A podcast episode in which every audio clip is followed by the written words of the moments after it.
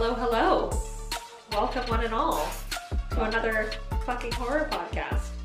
I'm Monique Sanchez, I'm Amy Drayton. and we're here. We're here. How you doing? Wonderful. How are you? Oh shit! No, I'm sorry. Peachy? Peachy. No, I love wonderful. Oh. I love when people use interesting, like dandy. I love when somebody's like, oh, Mm. dandy. I'm always like, oh, what are you doing today then? So interesting. My life coach, whenever you'd ask him how he was doing, he'd say magical. Oh, okay. That seems like he worked for Disney. It's like, I'm magical. I'm not upset about it. no, that's fine. I love, and he was a really, he's is, he's not dead. it's like, oh my god, what happened? he's this really big dude. Then he has like a tongue ring and tattoos and shit. And so to hear this dude say magical is so wonderful. Yeah. It's magical, exactly. So Johnny put on the other night on Netflix Surviving Death, and in the first episode, they tell Stephanie Oh Arnold's shit! story. So literally, I heard uh, Placenta previa. placenta previa, yes, and I did the like comical dog tilt your head thing, and I was like, I'm pretty sure this is Monique's story. And then yeah, she got through it, and I at the end of it, it was like, yeah, Johnny, Monique just did this on the podcast, no big deal. BT dubs? BT dubs. And it was her telling the story. It was her telling the story Oh. with her husband. Honestly, did not think the details were enough, and you gave a way better Oh, in my opinion. Like I felt like I knew more information about it than Johnny knew, and he like didn't know the whole story. Oh, I know. Yeah. all right. That's so. It's called surviving death. Surviving death, yes, and it's about a lot of people with near death experiences, and I think it touches on mediums and a lot of different topics. Oh my god. We only watched one episode because the medium episode was next, and Johnny was like, "This is basically too woo woo for me," and had to get the fuck out. He was like, So then you had to go to just straight survivor. Straight Survivor, yes. he did. he also allowed me to watch one episode of the history of swear words. How was that? That's Nicolas. Nicolas Cage, yes. I actually really enjoyed it. Like it's, it's kind of campy, and obviously it's not, you know, supposed to be a very serious dissection of etymology, but it was very enjoyable for me, and I liked the comedians that were on it, and I do enjoy the etymology of words, so that was right up my alley, Cool. and it's very interesting. Apparently, you can tolerate more pain if you're cursing, which is good to know. That's probably why I have a huge pain tolerance. There you go. It also had just a lot of like little blurbs of like why cursing is so great that I was just like, I mean, I mean, it is. Yeah. Fuck, it's amazing. Yeah, we are so adamant about having it as in our title literally in the title, yeah. that Instagram will not let us promote a single post because we have the word "fuck" in it. We're so inappropriate, Monique. Go fuck yourself. Go fuck yourself. Gmail won't let us have another fucking horror podcast at gmail.com because the word fuck exists in it. Everyone needs to relax. But you know what? Uh, Hey, if that's the case, you could fucking run me over with a car. I'm gonna be fine. Shit, pop back up. Fuck, no big deal. Fucking A. I ended up throwing on the rest of the season of that show last night while I was doing my story. So I did enjoy the rest of the series. I Oh, of of Swearing. The swearing. Okay, Yes. I thought you were gonna say Johnny, I told you Survivor. only, no, no, he only allowed me to watch one episode. No, Johnny's gone, so now I can get back to my true crime binge. Yes. So it's gonna be next week is gonna be like, okay, so I watched fucking Heaven's Gate and I Yeah. watched Ripper and I watched fucking Night Stalker, which comes out Wednesday. Wednesday, so hey girl. Oh, it already's out by the time we drop this for Yeah. sure. So it'll be out. So we'll hear all about it, and we'll have thoughts for the next. one. so many thoughts, I'm so sure. many thoughts. I've been taking a little, a little bit of a, a true crime break Okay, in my. you gotta do it sometimes. Yeah, A little palate cleanse. I've been rewatching Schitt's Creek and What We Do in the Shadows because that's always a good idea. Yeah, never, never a bad choice. No, they're they're incredible, both of them, and both of them shouldn't be. Their premises are both like kind of mm-hmm. stupid. Yeah, that's actually a really good point. I never really thought about it in that both context. fucking incredible. Yeah, This top to bottom, the writing, the directing, the acting, all phenomenal. and with both of them, it's one of those things you watch an episode, you're like, that was wonderful, but you're not going to top that episode. And they do, and. I don't understand how they do it. The Yes. writers on What We Do in the Shadows, I don't like. It baffles my mind how they do every every week. There's another episode. It's so fucking good, insane. so clever. Jackie Daytona. Yeah, I was gonna say. I mean, come on. Uh, Like, that's all I have to say. And if you don't know what I'm talking about, stop this podcast and watch it immediately. It's on FX and it's on Hulu, What We Do in the Shadows. And if you like the movie, this is 10 times better than the movie. And if you haven't seen the movie, you don't have to. It's completely different from the movie. Yes. I do feel that you would enjoy it more if you had seen the movie, especially the first season, but not Just necessary. like for one scene. Yeah. for one one episode, really, which isn't really necessary. You're like, oh, okay. Yay. Yeah. Yeah, so I've just been doing that, and just sometimes I, I get my brain bandwidth can't really process new information after a certain time, or if I'm just really tired. So I just go home to the classics. So Yeah. Arrested Development makes it in there. Yes. What We Do in the Shadows makes it in there. Schitt's Creek makes it in there. I Love Lucy makes it in there. Really? Oh yeah. Oh, that's okay. the A number one for me. I used to watch it a lot as a kid. Fuck yeah. I was really into that, and I Dream of Jeannie. Fuck yeah. I was not too much of a Bewitched girl. All of them. That Brady Bunch too. Mm, All of them. love me some Brady Bunch. When people were watching i mean no i watched fresh prince too but i watched all that shit i, I i'm very much not of my time i was mary tyler moore dick van dyke show that's I, what yeah, I get it. i spent totally nick it. at night was my fucking jam Really? I miss Nick at Nite. yes It's been for fucking ever since I thought about that. i don't think it's a thing anymore right No, probably not. you know but oddly enough golden girls never really made it in, into the into the Me mix. neither. And I've had several people recommend that show to me and tell me like it's right up my alley. And I Same. love Betty White. literally same And I just I've never gotten into it. literally same and You want to get into Golden Girls together? Girl, yes. okay, fuck it. we let's have that Girls. let's do have it. that be our, our homework in addition, Yeah. in addition to the term paper we write every week it's like what is blanche doing this week Fill us in. uh, I was told like, hey, just like take this time to watch the Golden Girls. This is the perfect time, but I haven't. I get it. There's so many things out there, and I've had so many recommendations, and it's just sometimes you're not in the mood for something. Yeah, and I'm certain that I'll watch it and be obsessed with it, and everyone will be like, yeah, we've been telling you for literally ever. But uh, I'm just a late bloomer. I need to do shit my time. Yeah, ease me into it. I started a list while I was editing of all of the things you kept telling me and recommending to me to watch that I hadn't been watching because I've been on my big Survivor kick with Johnny. So I get it though. I understand when you're you're binging something and you just need to see it through. yes, I get it. it's also one of those things like sometimes I just have a hard time deciding. So it's Sure. easier to just be like, yeah, The next episode, Survivor. sure. on, like, Yeah. whatever. I'll Yeah. be doing something on my phone anyway. Yeah, totally. I got that.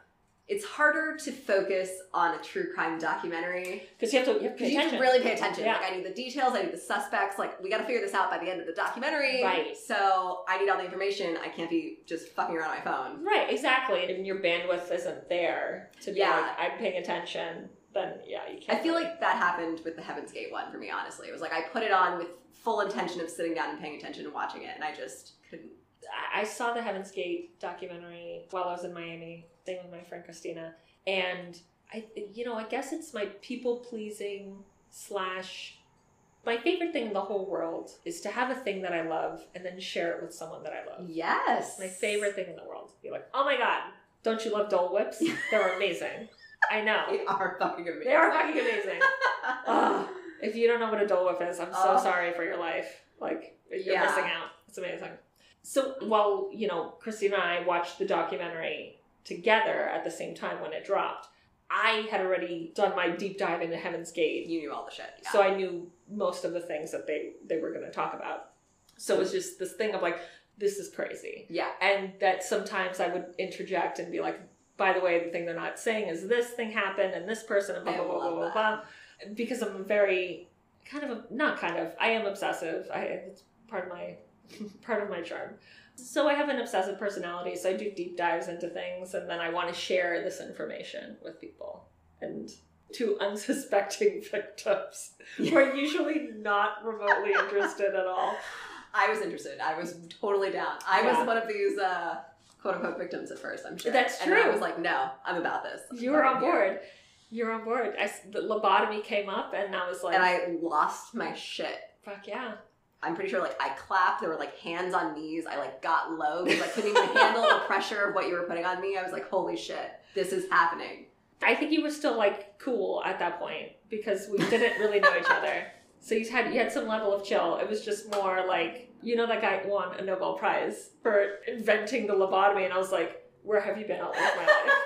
I'm glad you perceived me as being chill in this scenario because in my memory, I am like fangirling out so hard and I can't handle I it. s- no, I it, I Oh, only good. found out about the fangirling after the fact when you would tell me about going home to your boyfriend and recounting our conversations of the day. of them, yes. He would be bitching nonstop about his day at work, and I would just be like, "Well, Best I had day. the best day." I was like, "Here's what Monique and I talked about," and he'd be like, "That sounds horrifying," and I was like, "It was the best. It was." Do you know about the NXIVM cult? Yeah.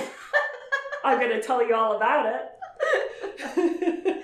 A little armless rape story for you. Just sprinkle that in, real nice. Mary Vincent, what a fucking Um, boss. Badass. Yeah. Um, I did look up the age of consent in Belize. So did I.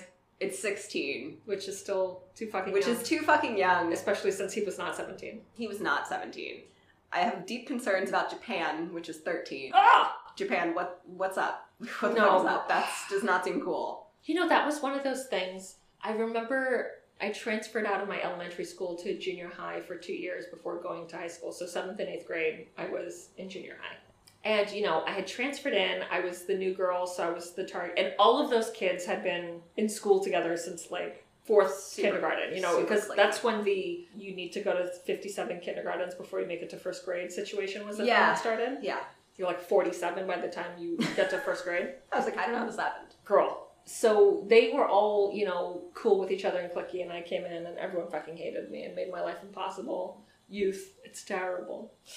and I remember one of the things, I mean, pick 'em, there were so many things that they bullied me about, but one of the things that they, that like the popular cool girls bullied me about was that I didn't have a boyfriend. And all these girls were like 12 years old, 13 years old, and they had Yeah. 18 year old boyfriends Oh. And they'd talk about all the sexual shit that they do, and I'd be like, well, that's like a felony, though. Yeah. And I'd be like, no, but like, you know, you like date boys, and I date men. It's like Oh. felony. That's a felony. That's so creepy. And so when I, I looked up the age of consent also, and I was like, ugh, 16, like 16 and 20, like that's fucking gross and weird. If you're well into college, And you're trolling for high schoolers, girl, no. Like, freshmen, Freshmen. high school. Yeah. Like, uh-uh. Look at your life. Look at your choices. And No. it's that thing, I don't know if we've talked about this, but I look at guys who are like 18, 20, and they look so fucking young. Yeah. They look so young. So when you hear these things of like,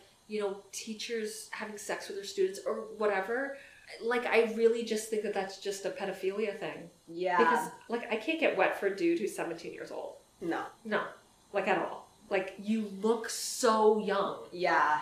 And I've definitely dated guys who are significantly younger than me, but like, unlike this sack of shit, McAfee, Yeah. they actually are well into the age of consent.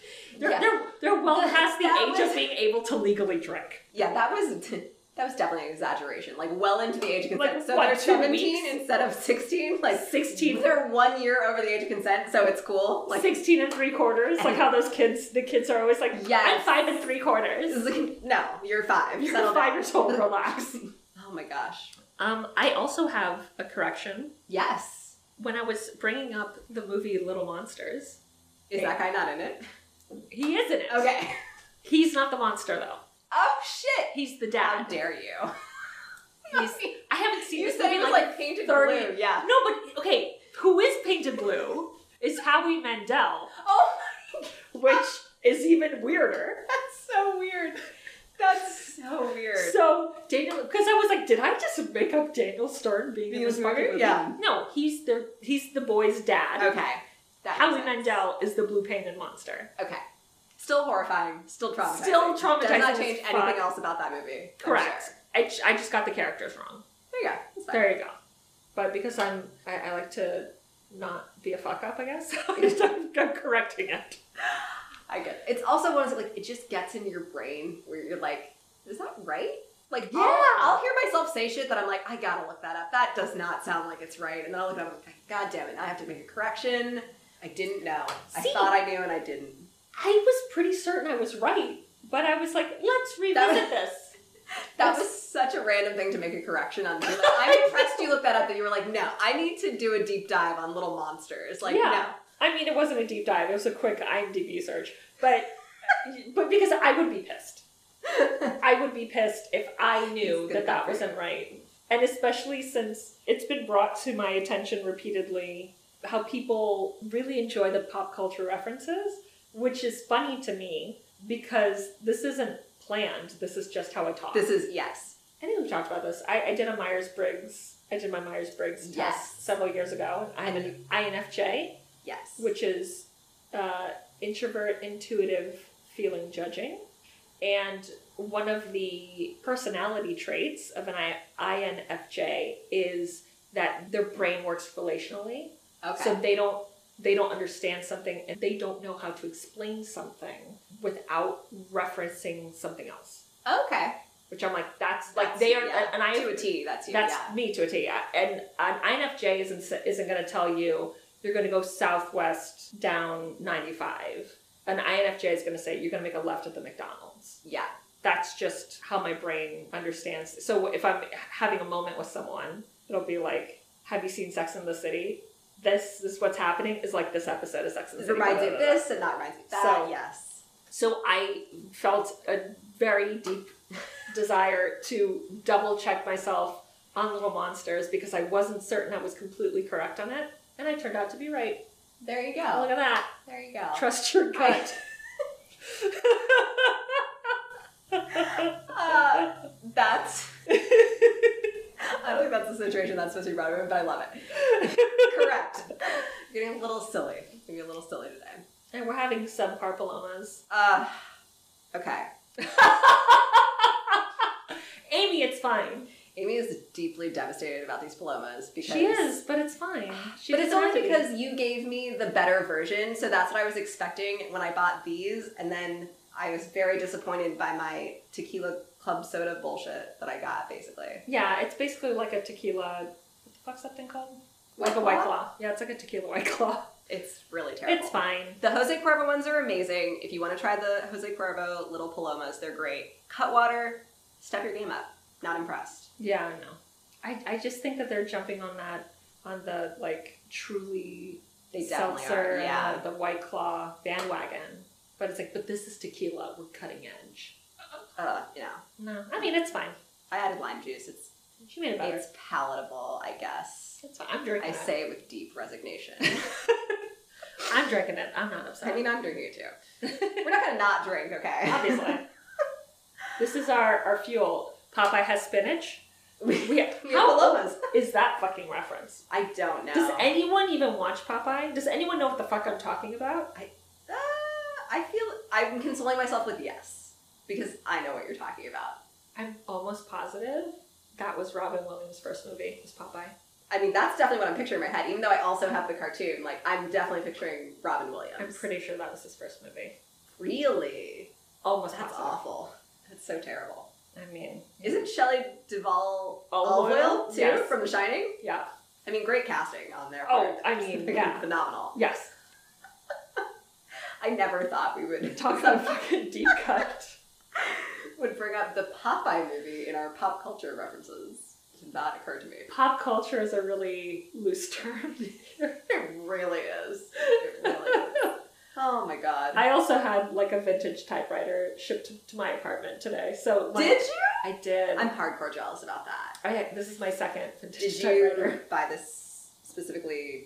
because it was like a salmon colored pink, Oh, okay. and I thought it would go great in my living room. You have no intention of using this typewriter. This is not a functional. I don't. I don't believe it's functional. No. Okay. Which is why I got it for sixty five bucks. Oh, okay. Yeah.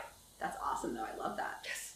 I do have a typewriter keyboard for my iPad that is like ting ting ting, like it's, Oh, I have one of that's those. hysterical. and I do have another typewriter that is functional, but like it needs a new ribbon and a whole thing. I'm like, mm. No.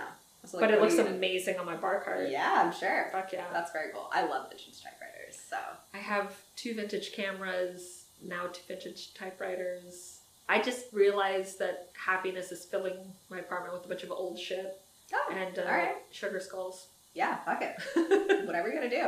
It's the motif Yeah. going on. I mean, I clearly have a plant thing going. you do A little bit.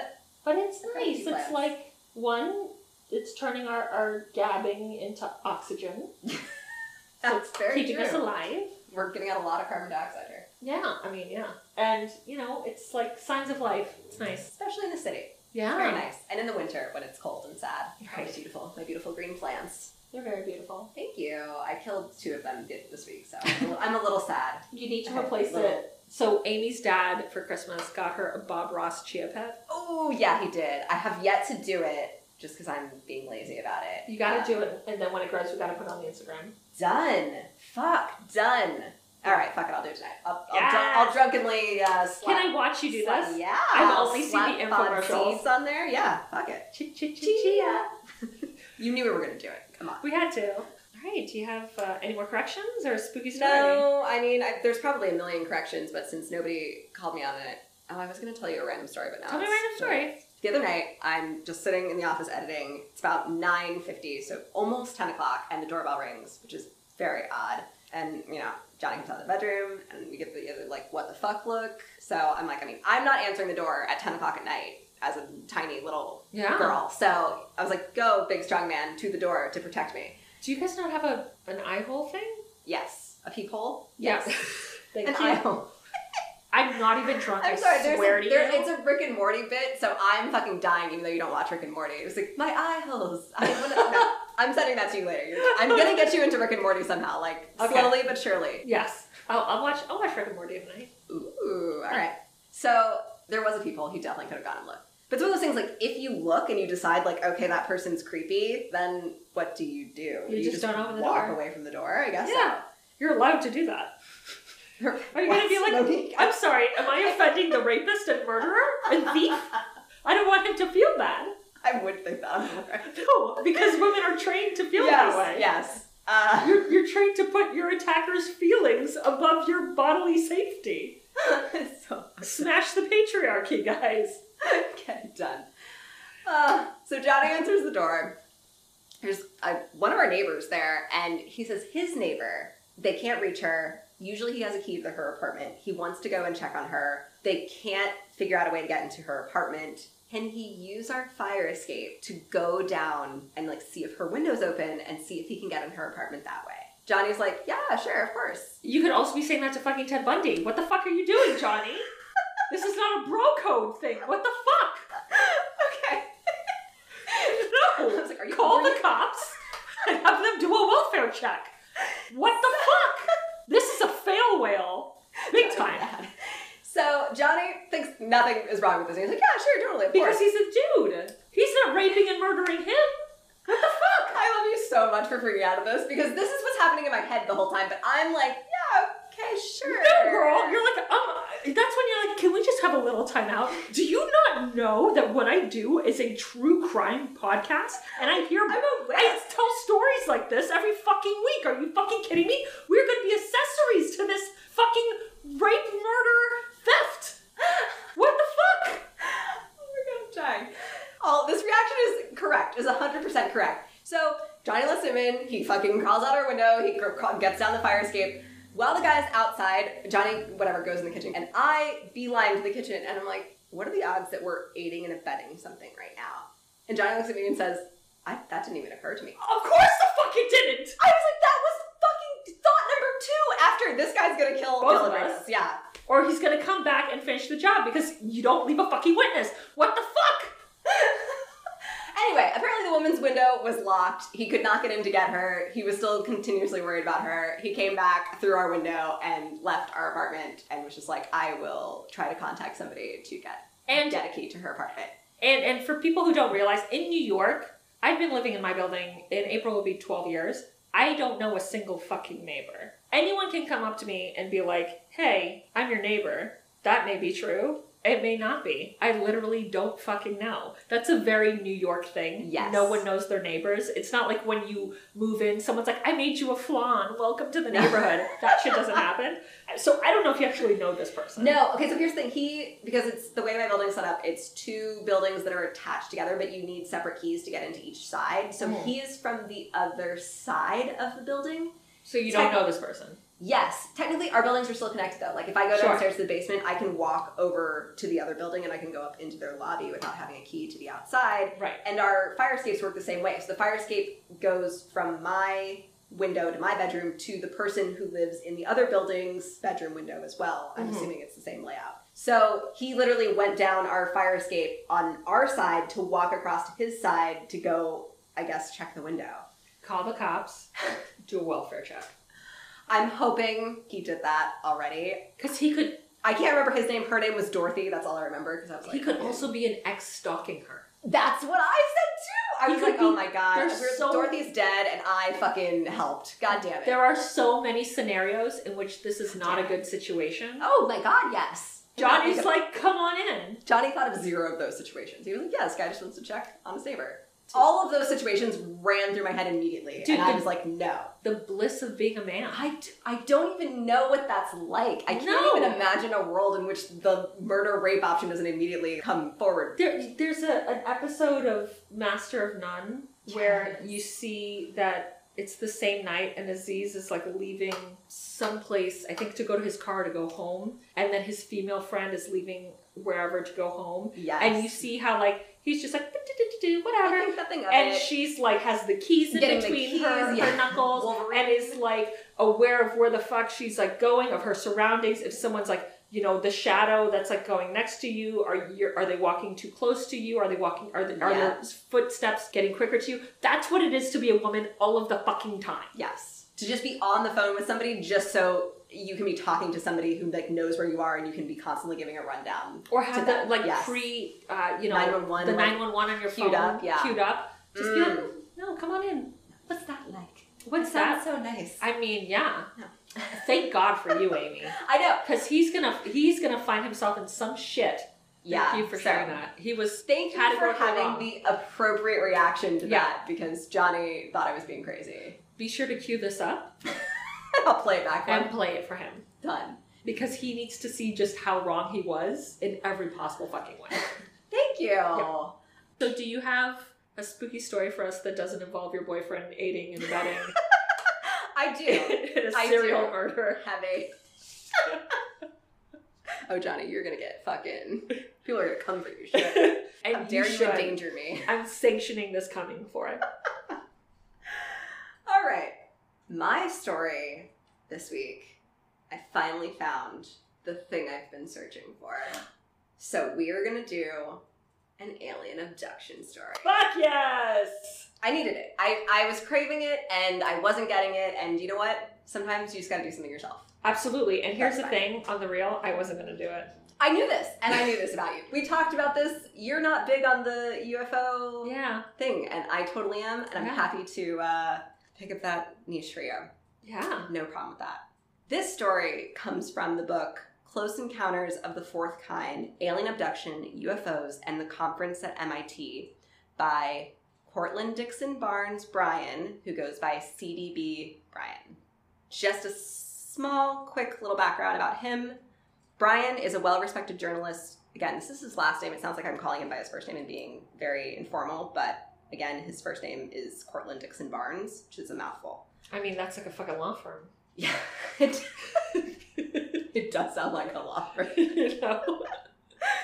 Uh, so Bryan is a well-respected journalist who graduated from Yale and has contributed articles to many periodicals, including the New York Times, the New Yorker, the New Republic, Esquire, Harper's, Saturday Review, and the Weekly Standard. Damn. His nonfiction book Friendly Fire was made into a television movie that won a Peabody Award and an Emmy. Shit. So this dude's Legit. legit. So in 1992, Bryan was invited to attend a five-day abduction study conference being held at MIT. Holy shit. I know. At MIT? at MIT. And according to the invitation, they were, quote, organizing a scientific conference to assess the similarities and differences in the findings of various investigators studying people who report experiences of abductions by aliens and the related issues of this phenomenon. One of the features of this conference will be an abductee panel with abductees drawn widely from the community, end quote. So there's the chairman of the conference who is MIT physicist David E. Pritchard. He graduated from Harvard, won a Broida Prize. Again, You won a what? Broida Prize, which is Okay, never heard of it. Which is an award that's given out biannually for outstanding experimental advances in the fields of atomic, molecular, and optical physics. That's why I don't know it. There you go. Okay, again, I It's not didn't- an. It wasn't something that rang. Yeah, no, it wasn't something that I recognized right off the top of my head either. He won an award in physics. He's a big deal. He's a He- big deal. He knows what the fuck time it is. Yes. The co-chairman of the conference is Johnny Mack, who graduated from Harvard Medical School, degree in psychiatry, and is a professor of psychiatry at Harvard Medical School. Again, big deal. He actually wrote the 1977 Pulitzer Prize winning biography of Lawrence of Arabia. Oh shit. Yes, big deal. Big deal. So You might think that a quote unquote scientific conference on alien abductions would be easily dismissed, and you certainly would have been, but for the credentials of those chairing it and the site of the conference, that quote unquote high church of technology. The chairman of the conference does make it clear that while this is a conference being held at MIT, it is not an MIT conference. Quote, it's not that MIT endorses the conference, but it's that they endorse the principle that the faculty should be given enough rope to make fools of themselves. Many of them think I'm doing just that. End quote. Okay. But as Bryan states, the author, it's also hard to dismiss the disturbing credibility, generally speaking, of the hundreds of individuals who, uncontaminated by exposure to any previous unidentified flying object lore or to each other, have so hesitantly, reluctantly, timidly come forward with their utterly incredible accounts of having been abducted and examined in UFOs, not by little green men, but rather, for the most part, by spindly limbed, three and a half to four and a half foot tall, telepathic gray creatures with oversized foreheads dominated by huge, compelling, tear shaped black eyes. Mm. And it is in the similarities of these abduction stories and the consistency of their details that the true mystery lies. For, as John Mack would ask at the Abduction Study Conference, if what these abductees are saying is happening to them isn't happening, what is? Mm. So after the conference, Bryan had the opportunity to interview Maryland residents Carol Dedham and Alice Bartlett about their strange experiences. He refers to them as that, but I think he changed their names because in a previous chapter, he thanks them with their name in quotations. He thanks quote unquote Carol mm-hmm. and quote unquote Alice for their interview. Carol says, quote, First of all, you have to understand that before any of this came about, before we started asking ourselves questions about any of this, we didn't know anything about this abduction stuff. We didn't know anything about any of what we even then considered weird junk or strange stuff. We were aware, of course, of UFOs, and it was all fascinating stuff. But then, in September 1990, we had our first experience. On a Friday evening, Alice, Carol, and Alice's younger sister Grace were enjoying a coffee after dinner in their farmhouse when they noticed strange, brilliant white lights in the sky through the sliding glass door that led to their back deck. They left their coffee and went outside to get a better look. High in the sky to the west, three bright white lights floated in a triangle. Off to the south, where they were standing, were more lights. The women were absolutely certain they weren't stars. They thought they might have been seeing helicopters with their spotlights on, since small army bases dot that part of Maryland. Carol remembers thinking if they were helicopters, they were behaving oddly. Mm. As the women watched, the three white lights appeared to be approaching, though the light at the top of the triangle seemed to be lagging behind. For several minutes, Carol, Alice, and Grace watched the lights grow brighter and brighter until they knew that if the lights were helicopters, they would have been able to hear the rotor blades above the normal sounds of a warm country night. Then, abruptly, all the rural night sounds ceased. There were no cicadas or crickets, no distant barking dogs, no muted creak or sounds of the horses. As the lights became blindingly bright, the night felt absolutely still. They heard no sounds at all. That's fucking terrifying. we talked about the cicadas in yes. your fucking uh, poltergeist curse. Yeah. yeah, it's eerie. It's eerie. Suddenly, one of the lights streaked away from the other two so swiftly it left a white track on the women's retinas. They all exclaimed excitedly, and Grace went to see if it could be seen out front. I'm sorry, wh- where is this taking place again? Maryland. Maryland, okay. Carol says the light shot off to the northeast at such tremendous speed that when it appeared to our right in a different place, it was as though it had left this trail of light behind it. Carol quickly checked to see if the other two lights had also moved, but they hadn't. She recalls watching the third light with Alice for a couple minutes more, and then the light seemed to zoom away from them in a straight line and disappear. A moment later, Grace came back and reported there's nothing out front. What was puzzling to Alice and Carol was that their memories of what they had witnessed did not match. Alice recalls there having been five lights, and additional two had been in a row to the left, to mm. the west of the three in the triangle. Carol remembers Grace commenting on two lights that she had seen in the south. Alice recalls having watched the lights for a while, and then because she was getting cold, although Carol remembered the evening was warm, going back into the house while Carol and Grace remained outside to watch. Carol says Alice stayed with her the entire time the lights were visible. Carol thinks they were visible for about five minutes, and Alice thinks they were visible for a half an hour. Wow. Alice does not recall Grace being outside at all, and what the two women did agree upon, however, was that they had never felt in any danger. Rather than being afraid, they had been excited at seeing something that few people they believed ever saw. To the best of their recollection, after the September sighting of the triangular array of lights behind their farm, there had not been another UFO experience until 15 months later in mid December of 1991. That is one of those things I've looked into UFO stories or, or strange phenomena stories of this thing of people being together, but the thing they're seeing is different.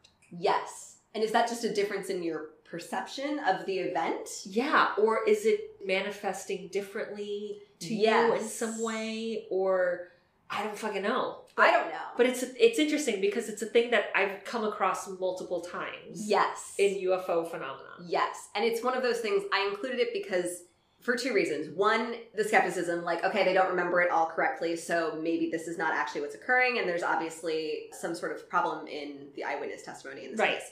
Or it's that they aren't perceiving the same thing because they're being messed with by aliens in some sort of Yeah. yeah.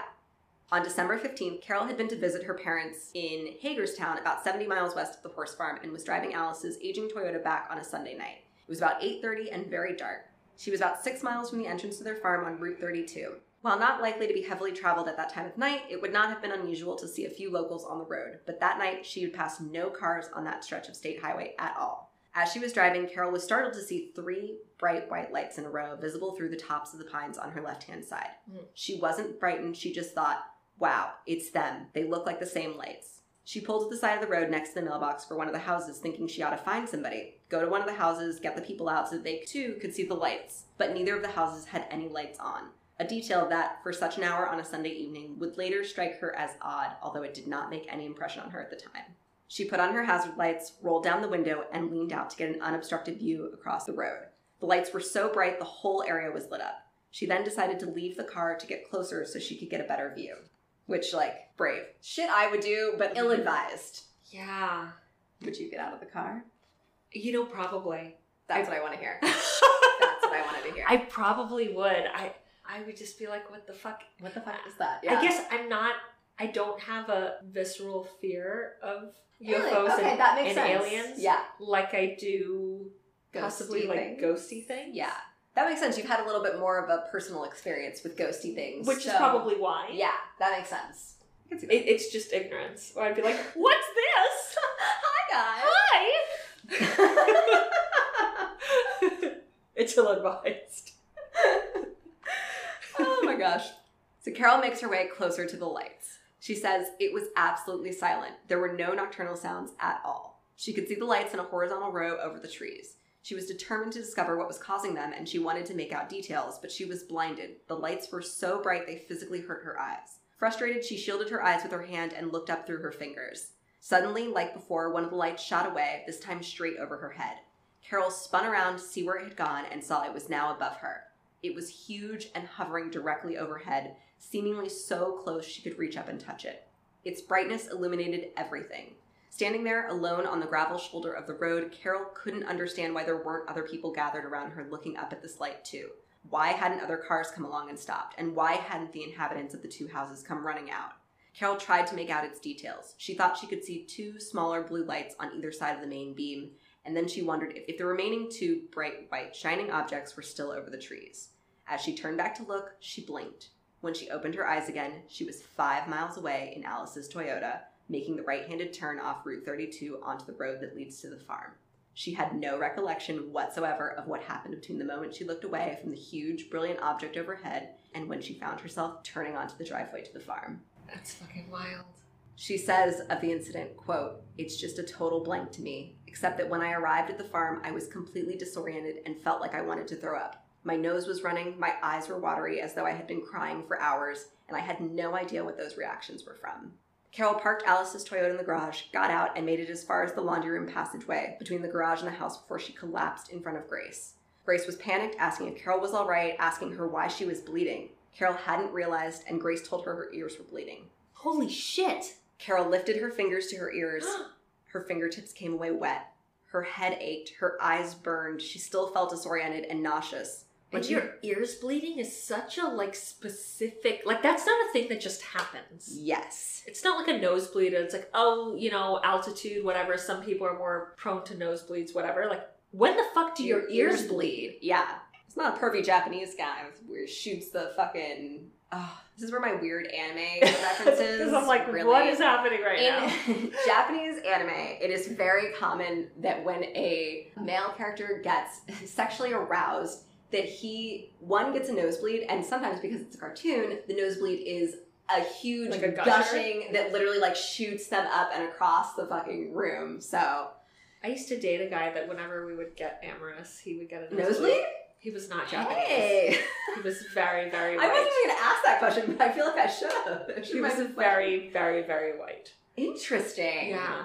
That is It was a mood killer, for sure. Yeah, I mean, you're like, like, I have to deal with a bunch of blood, and like if you're kissing when it happens, like get something now. I mean, luckily it was not, I never noticed it was happening. Like we would be making out or whatever, and he'd be like, ugh. And I'd be like, what's happening? And then a nosebleed would, I'm like, ugh. You're just too much for him, Monique. Obviously.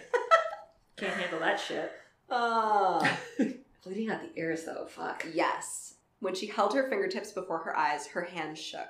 Grace ran off to get a washcloth to clean her off, and Carol again touched her earlobes. There was something wrong with her earrings, but she wasn't sure what it was. Grace was wiping off the blood when she noticed that Carol's earlobes were swollen and her earrings were in backwards. What the fuck? Which anyone who's ever worn earrings knows you would never fucking do that. No! Never. Like, how do you do that? That makes no fucking sense. Creepy. Well, this is like the Unsolved Mysteries alien story where they were in the car, but they were in, Moved around in the, in the car, in the yes. seats. They Because they didn't know where they had been sitting originally. girl. It looked, she later told Carol, as if someone had ripped the earrings out of Carol's ears and tried to put them back in, but had inserted them wrong. Stop. Oh, This is like I'm getting chills. This Yes! is crazy. okay. That was my goal. I was like, I'm gonna give Monique chills with this one. That's my. That was my goal. Mission accomplished. When Carol asked Grace what time it was, she was alarmed to realize it was much later than she expected. She had noted the time when she turned onto Route 32, and even with her brief stop to look at the lights, she should have been home by 9. But it was almost 10, and Carol had no recollection of the 45 minutes to an hour that she had lost before she remembered turning into the driveway. The following morning, Carol told Alice only the barest details of what had occurred that she had seen the lights again, that she had gotten home late, and that something strange had happened with her earrings. She was worried Alice would think she was crazy and fire her. Alice, seeing her distress, had tried to make light of the incident. She told Carol that she had probably just misread the clock in the car, and as for the earrings, maybe Carol had slept on them wrong. No, like, literally no. There's no way you sleep on it wrong. Then And you put it put back- it backwards. That But I get it. If the, if the person's like distressed, you're like, yeah, sure, whatever. Like, I'll tell you whatever you need to hear to make you. But the thing is, is that they know. They know something's So- fucking up. Something's so in weird. a way, like I understand the impulse to try and take care of them and soothe them, but it comes across as gaslighting. yes, Because they're like, no, something fucking happened to me. something's happening. And it's that thing, last podcast does a, a lot of alien stories and abduction stories and stuff. And one of the things, because then of course, the skeptical thing that comes out a lot is people are, are using this for profit. They're doing this to profit and to like get money, Yeah. whatever. And the thing that repeatedly, when last podcast researches their stories, is they're like, this has ruined every single person's life. Yeah, no one's No one- making money. No one's making money. They just are completely fucked up for the rest of their life. They're not going on like a book tour. No, they're, They're traumatized. They're traumatized as fuck. They don't want to leave their house. They're Yes. like, this fucking happened to me, and I know what happened to me, and everyone thinks I'm fucking crazy, but I'm not. And some of those things, like the comforting thing, is that you're crazy and you're making it up. Of course. Like that's the comforting thing to you is that you're literally losing your mind. Yeah. Because the other reality is so crazy and far fetched to you that like that is preferable. Like I'm insane and I'm losing my mind, and this makes sense. Yeah. Because aliens, there's no way. At that time, neither of the women had made any connection between what had happened to Carol and the appearance of what they had believed were UFOs. Alice said, oh, really? Yeah, Girl, slow on the uptick. right? Alice said it wasn't until the next incident that we knew something was wrong.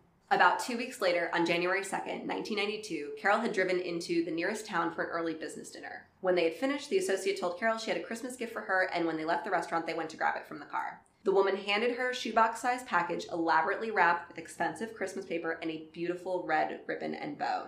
Carol commented on the heavy weight of the package, and the woman told her it was full of brownies, fruitcake, cookies, and fudge. After thanking her, they parted ways and Carol headed home.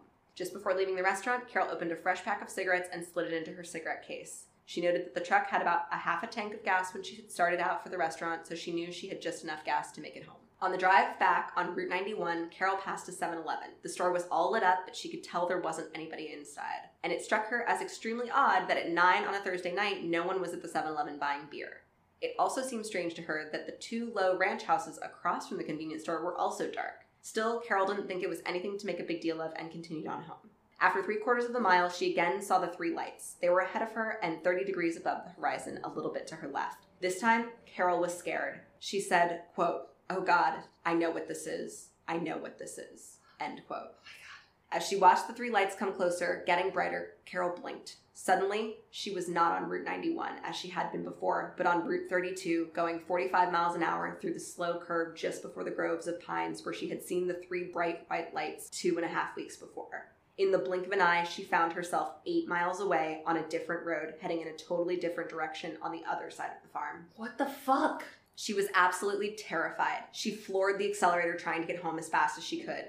Alice's younger brother, Greg, who was visiting for the holidays, was standing at the back door of the farmhouse when he saw the truck race in. He watched it skid to a halt in a shower of gravel, saw Carol kick open the door, tumble out, and he hurried over to help her inside. Carol was hyperventilating. Her whole body was shaking. When Grace asked her what happened, Carol said, quote, I don't know. I don't want to do this anymore. I'm going out of my mind. I'm crazy. We better do something with me. I'm going to wreck all of the farm's vehicles, kill myself, or I'm going to kill somebody else. Christ. End quote. Yeah.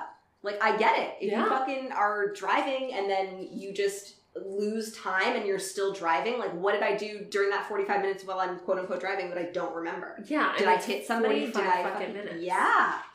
Leaving Grace to deal with Carol, Greg went to move the truck into the garage. Carol's briefcase, purse, and the Christmas gift were all on the floor of the cab where they had fallen. So Greg picked them up, took one more look around to see if there was anything else to bring in, then brought her belongings back into the house. When he returned to Carol, he handed her her cigarette case. She opened it, but the pack was empty.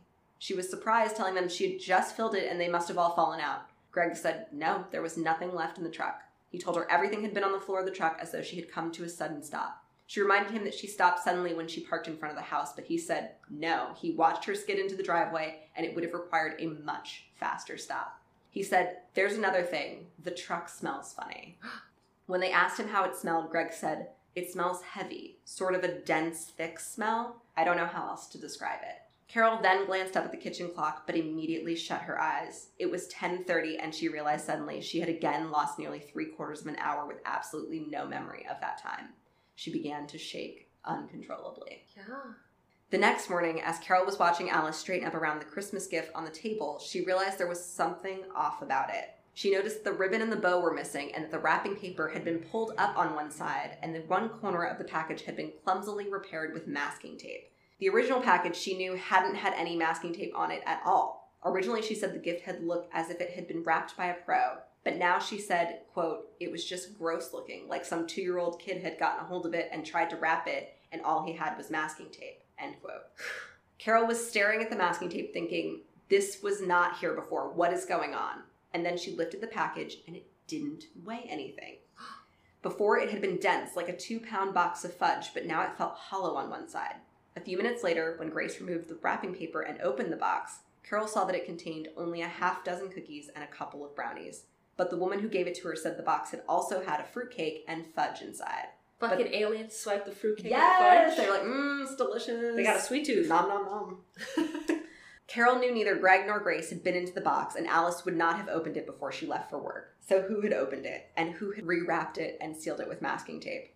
According to Carol, they didn't use the masking tape on the farm. She even went out to the truck to see if by any chance someone had left a roll of masking tape there. She looked everywhere, but there was no masking tape to be found.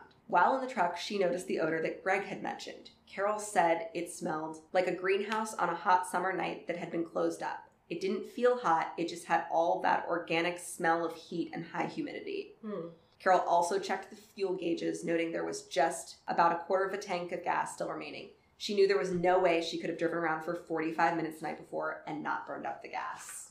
The next morning, Carol and Alice discussed both what had happened the previous Thursday night and the incident two and a half weeks before when she returned with her earlobes bleeding. That was the first time they thought there might be a connection between those two events and having seen the lights. Alice said, I think what we need to do is call somebody. There are organizations who investigate unusual phenomena. Carol said, quote, she was looking for an excuse for what was happening that did not mean that I had lost control, but rather that control had been taken from me. If she wanted to make a hundred phone calls to weird people and find a weird explanation that would take the responsibility away from me, let her do it. But I knew in the end I was still going to have to deal with the fact that I was having a mental breakdown without any idea of why it was happening. Oh, poor bunny.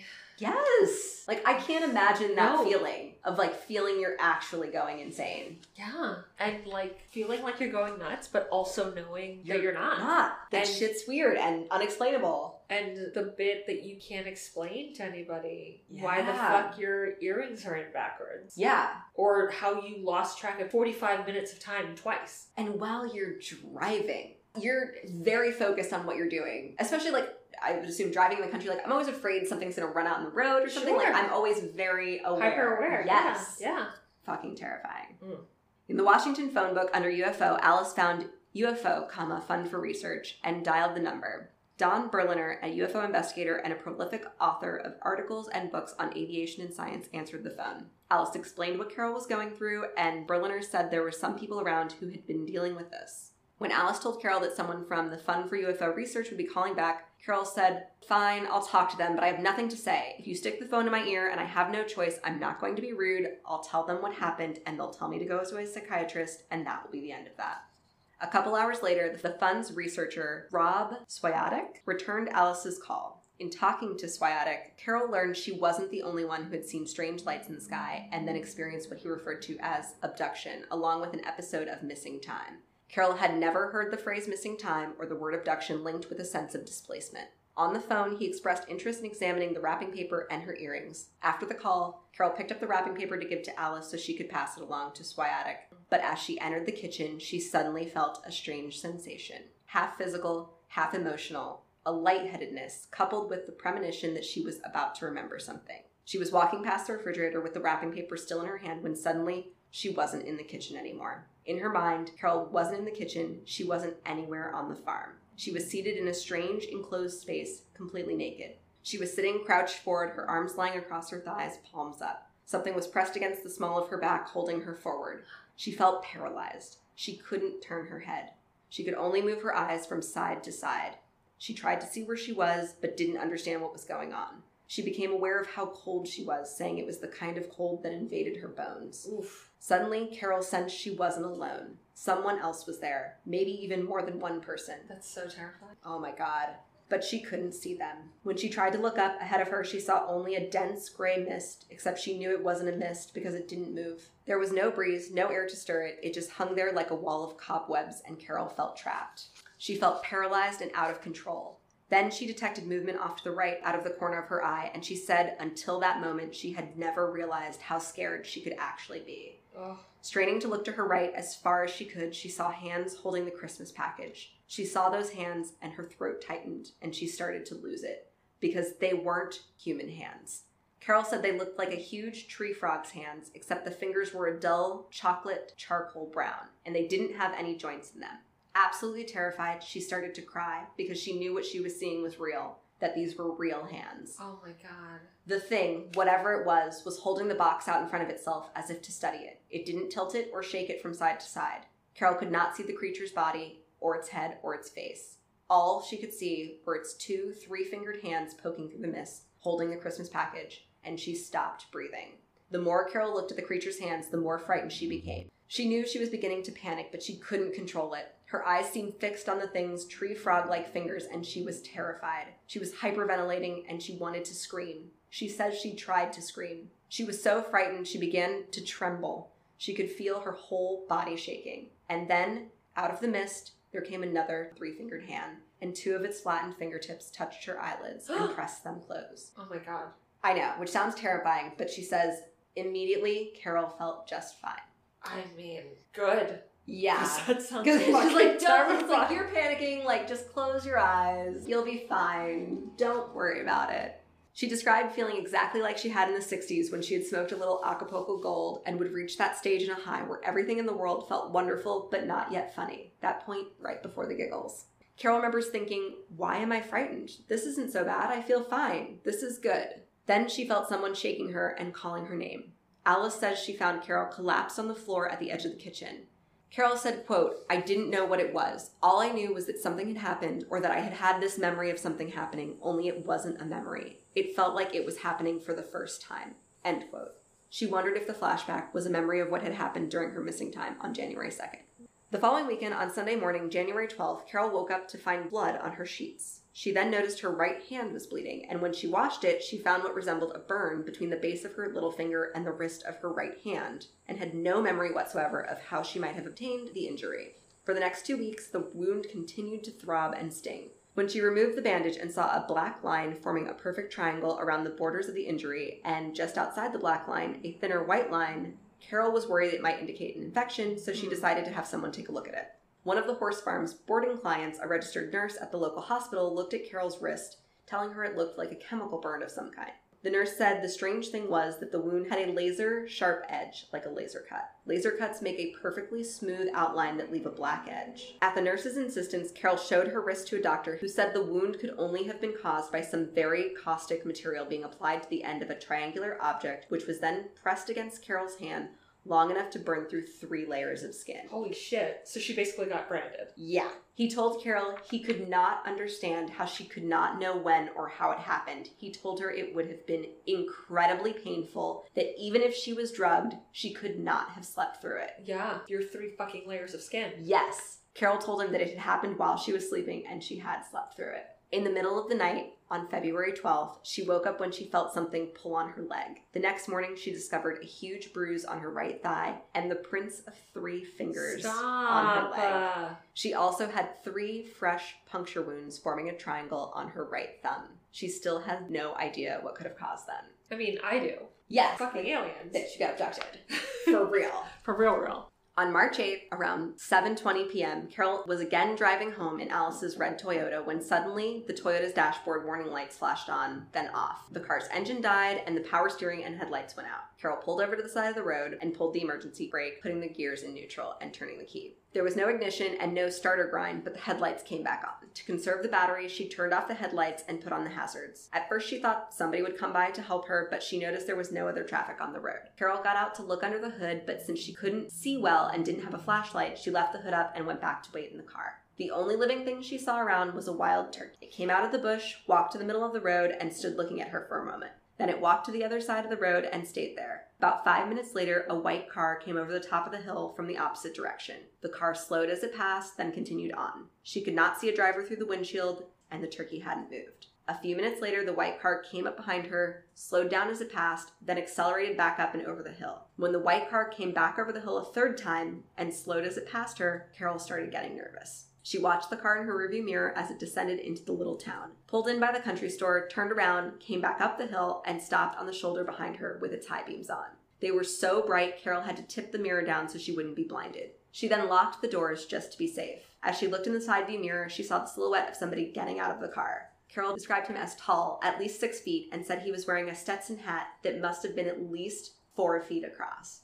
She What? remembers thinking, Whoa, that hat is huge. Which, yes, all I could think of was the fucking scene in Signs where the officer's hat just keeps getting progressively bigger and bigger. Um, I don't remember that in signs. Okay. That's not in Signs. That's in Scary Movie 3, which is obviously a parody Got of Signs. I did not Damn watch it. it's fine. um, you know what? Okay. I didn't enjoy the first one. It was, it's not my favorite. I enjoyed the second one and the third one. See, I, I think the issue with I remember reading an article saying that uh, a great parody is funny without knowing the source material. Oh, yeah, no. Scary movie's not that. No, you have to not. You very have to much know. all of it. It's not funny on its own. Yes. Whereas things like Airplane, which is brilliant, Oh my god, it's one of my favorite movies. absolutely funny on its own. It's very true. and then when you know the references, it's just the added. It's even funnier. Funnier, yeah. Yes, it's very true. The person came up to the driver's side and asked if she was having car trouble. She told him the car died and she didn't know what was wrong with it. He had a flashlight with him and went around to look at the engine. After a minute, he asked her to start the car. She tried, but nothing happened. The man in the huge hat came around the passenger side and told her he didn't know what was wrong with it. He then pointed out a light in the distance. He told her to go up to that house and make a phone call, that they would let her use the phone. She said okay and thanked him for stopping to help. She stayed in the car until he drove off, then got out of the car to make her way to the house he had pointed out to her. Usually, she can see very well in the dark, but that night she could barely distinguish the side of the road from the trees. Oh, She was tripping and slipping on the loose gravel and stumbling in potholes as she walked up this seemingly endless driveway toward the light. In the darkness, she didn't see the car parked at the top of the drive and hit her leg on its bumper. Feeling her way around the car, she made it to a narrow flight of steps leading to the house. She knocked and was startled when the door was immediately opened by an elderly woman.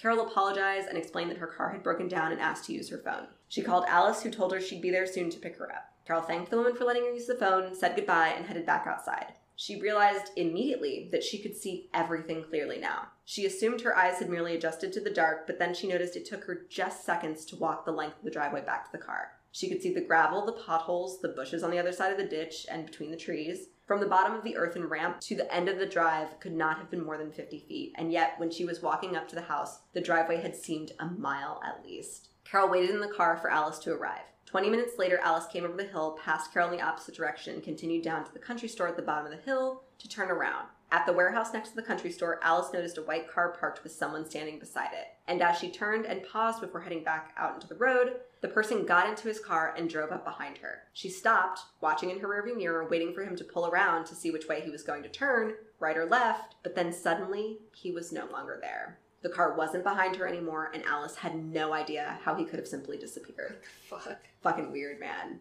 After Alice picked her up, Carol noticed the time was 9:30 and realized she was again missing time. Retracing her trip, Carol figured it was around 7:30 when she got off the interstate, and 10 minutes later the car died. Carol said, I couldn't have sat in that car more than 15 minutes, which would have made it only 8 o'clock when the man in the big hat stopped by. I wouldn't have sat there for an hour and 15 minutes. I'm not that stupid. I'd have gone out and found a phone even if I had to walk back down the hill to the country store. Carol paused for a moment, then asked, Why didn't I do that? There must have been a public phone. Alice said, quote, Because the man told you to make the call from the house. Carol insisted, But why didn't I go to that store and call? And how come, according to you, it was five past nine when I called? The next day, Carol led a tow truck to where she left Alice's Toyota. She gave the mechanic a key, and when he opened the door and slid behind the steering wheel, he said, Did you have a fire in here? It took a week and a half to fix the Toyota, and Alice said its whole electrical system was fried. Holy shit. Which I don't know how likely that is to happen in a car. I'm not a mechanic, but I mean, probably not that likely.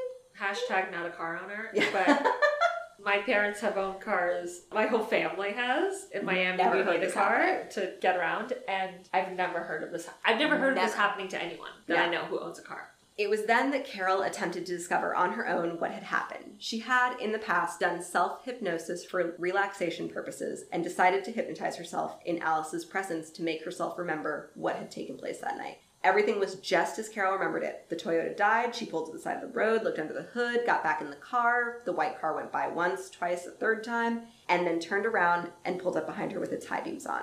Carol looked into the side view mirror. Everything so far had been just as she recalled, but now, when she looked at the man reflected in her mirror, he was naked. Carol remembered thinking it was so funny and she couldn't be scared. She says, quote, he stopped by me and said, What's wrong? And I said, The car won't start. All of that was the same, except I'm trying not to laugh. The whole time I'm thinking, God, don't laugh. If this man's crazy, he could kill you if you laugh. But I couldn't control it. I'm covering my mouth with my hand so he won't see me. And he goes by and looks under the hood. I couldn't imagine a more terrifying scenario Oh, than being stranded in the fucking woods and the only person to help you is a random naked man. man, This that is you can't laugh at because he might kill you? Yeah. laughing is the last if i would be laughing hysterically it would just be like that's the defense mechanism that would show up. Yes. because i'd be like i'm gonna be raped and murdered right now. So, like- that's what's happening. And the way that that energy is showing up instead of sobbing or screaming Laughing, is laughing. Yes. because sometimes the wires get a little crossed Oh, yeah. like again like people laughing at funerals and stuff. I could not imagine a more terrifying scenario. And then she's like this is hilarious. Like this guy's like diggling is out. She- like, what? She thinks it's hilarious because in her mind it was like, oh my god, what are the odds? I'm stranded and the only person that's coming to help me is this naked guy. naked like dude. I have to deal with this. Like what is happening? This is ridiculous. So like that's the thing that really Her- like set her yeah. off is like what are the odds that the person who comes to help me while I'm stranded on the side of the road is a naked man in a giant Stetson hat? I mean, yeah. Because that's not normal. Yeah. So she's covering her mouth with her hand. It goes by and looks under the hood. And this is back to her quote. So she says, I look at his body through the crack between the back of the raised hood and the top of the dashboard, and I don't see a belly button or anything. There are no physical features, but there aren't any clothes either. And he's white, like a real pale, shiny white. Mm. And then I heard the voice. I heard it say, Start the car. Only the voice came from inside my head. Ah, It sounded like somebody was standing right at the back of my skull speaking into it. I snapped my head around to see if somebody was behind me, but there was nobody there. I knew there wouldn't be anybody there. It did not come from in front of the car. It couldn't have through the raised hood, all that glass, and closed windows. It was almost an order like, don't question this, start the car now. I tried to start the car, and of course it wouldn't start, just the way I remembered it. Nothing happened. He walked around to the passenger side of the car and leaned over and looked in the window. And this was the first time I really saw him. He had this huge Stetson, which I thought was gigantic. And it was gigantic, but so was his head. This fellow, yes, this fellow had a head the size of three basketballs put together inside a hat that fit him. It wasn't that his hat was big, it was his head that was big. All I could see was one side of his face illuminated by his car's high beams. His whole side was in deep shadow, and it looked like he had wraparound sunglasses on, like aviator's glasses. And there were wrinkles, deep furrows or something, right at the bridge of his nose, and these lines or tucks down his cheekbone. But the weirdest thing was that he had this mustache hanging down from this little grape of a nose, this thing with a sort of rounded knob at the end. End quote. Despite her self hypnosis, Carol couldn't remember anything about the walk from her stalled car to the house until she had a flashback during one of the regular seminars held on the farm. She got about halfway through her presentation when suddenly she flashed back to the gravel driveway leading up to the half log cabin house. There was somebody or something a little behind her to her left, walking like a machine with short little mechanical steps. Carol had the sensation that he, or it, was there to escort her, to make certain she went where she was supposed to. She couldn't understand how its footsteps could be so regular while hers were so stumbling and erratic. She looked up towards the end of the driveway, which now she realized wasn't that far. She saw a car parked at the top and a person standing by the car's left bumper, except he didn't really look like a person. He didn't because he was glowing. It was as though he was backlit, only Carol knew there wasn't a light behind him. She could distinguish the car clearly enough to see that it was a maroon Chrysler K car with blue and gray striped cloth seat covers, but she could not make out the features of the person next to it or any distinct outlines. She could tell he was short, no more than three and a half or four feet tall. She was looking straight at him and walking towards him as if she really wanted to go to him, even though she didn't. And as she approached this small, glowing being, he raised his right hand toward her. She could not see if there was anything in it, but he pointed at her and she remembered nothing else. Bryan asked her, What do you think actually happened? Carol says, quote, This is the reverse of what I would ever have thought I'd say or think, but my logical side, my rational side, tells me something happened to me on that road. And whoever or whatever it was thought a really good disguise to relax a horse person by would be to show up as a cowboy. My logical, rational side tells me that it was all set up for me to go to that particular driveway at that particular time, and I was either escorted into a flying saucer or I was abducted. She pauses for a moment, then laughs. Quote, That's what my logical side tells me happened. My emotional side says, Nah, you're crazy. You imagined the whole thing. End quote. I will leave you with this. As Boston University astronomer Michael Papagiannis insisted, the absence of evidence is not evidence of absence. Damn. So I might do a second part to this. Okay. Because Alice has some crazy shit that happens to her too. But her story isn't quite as linear with like the it's one of those like she has things but she does not remember things as clearly and does not have these like flashbacks as clearly as Carol did. Right. So I used Carol's first, but I might actually touch on Alice at a later date because she she went through some fucking shit too, and like maybe some breeding stuff. We're not sure. Shit. Like crazy. that was amazing. Thank you. Very enjoyable book, by the way. I've not finished it. I really just like started it and then What's the book again? Close Encounters of the Fourth Kind: Alien Abduction, UFOs, and the Conference at MIT, and that is by CDB Bryan. Very cool. Thank you. Shit. Crazy, right? Yeah, I've not heard any of this. Yeah, I was trying to find one that wasn't, you know, it's hard because it's the ones that are the most reputable are obviously the ones that are the most well known and are the ones Sure. that have been covered the most. Yeah. So to find one that I felt was reputable enough to reference, but that wasn't popular was a challenge. So You know, I get it though, because in the story that I'm going to say shortly, I did reference a podcast for it. That was one of my sources. And I got really concerned because I was like, oh, you know, all the stuff they're saying are the facts that I have. Because that's just the facts of the case. Yes. So the, the thing is, it's our take on it and it's our reactions to it. That's Yes. that's what the listeners are here Yeah. for, I guess. Um, and also, like, I don't know that story. no, I didn't either, honestly. You know, so it's a, like, especially since alien stuff isn't something that I particularly seek out. Yes. So it's interesting to me. I'm glad you enjoyed it. I thought it was fascinating. Uh, The the alien wearing the Stetson hat because that would calm you. Like if we, the idea of Yeah. like them being like, let's just put on a cowboy hat. Like I'll go talk to her. It's fine. Like that's Right. hysterical to me. Well, that's that in another episode where we did the UFO thing with the Men in Black. Yes, That was the thing that I've uh, in last podcast and a couple other things that I've seen that they reference that it, it's they're trying to be people like they're but they're like just not getting They're just not. It's just so close. It's just off. Like so Just them off. being like horses, Stetson nailed it. She's not gonna get. She's not gonna Yes, put together that you're not a person. that you're naked. You don't have a belly button. Like no, just put on the hat and some sunglasses. Get your aviators. Like you're the good. fact that your head is three fucking basketballs big. She's You're not gonna notice that. You have a Stetson on. You're fine. fine. You're fine. You're good. you Like, got you're, she's gonna think you're John Wayne. Literally. and you're saving her. You're three foot five, but it's fine. You're saving You got this little this little lady in distress. Oh my god. It's that thing of that it comes up of like it's just off. Like yes. there's the effort, but it's not right. not there. Yeah. I mean, I'm happy for her that she found that really funny. Yes, This is like yeah. my nightmare. I mean, yes. They. Again, maybe if I saw a dude with like a huge Stetson hat on and like three basketball heads, maybe Yes. I'd be like, bro, what is this? So obviously he meets her and talks to her during the conference and he asks, you know, her thoughts on the conference and how that made her feel. And they were both very comforted by going to the conference and talking to other people and not feeling like they had this huge, overwhelming burden on them they couldn't share with anybody because people immediately dismiss you as crazy and you couldn't Yeah. have a rational discussion about something that is actually affecting your life without people just dismissing you immediately Yeah.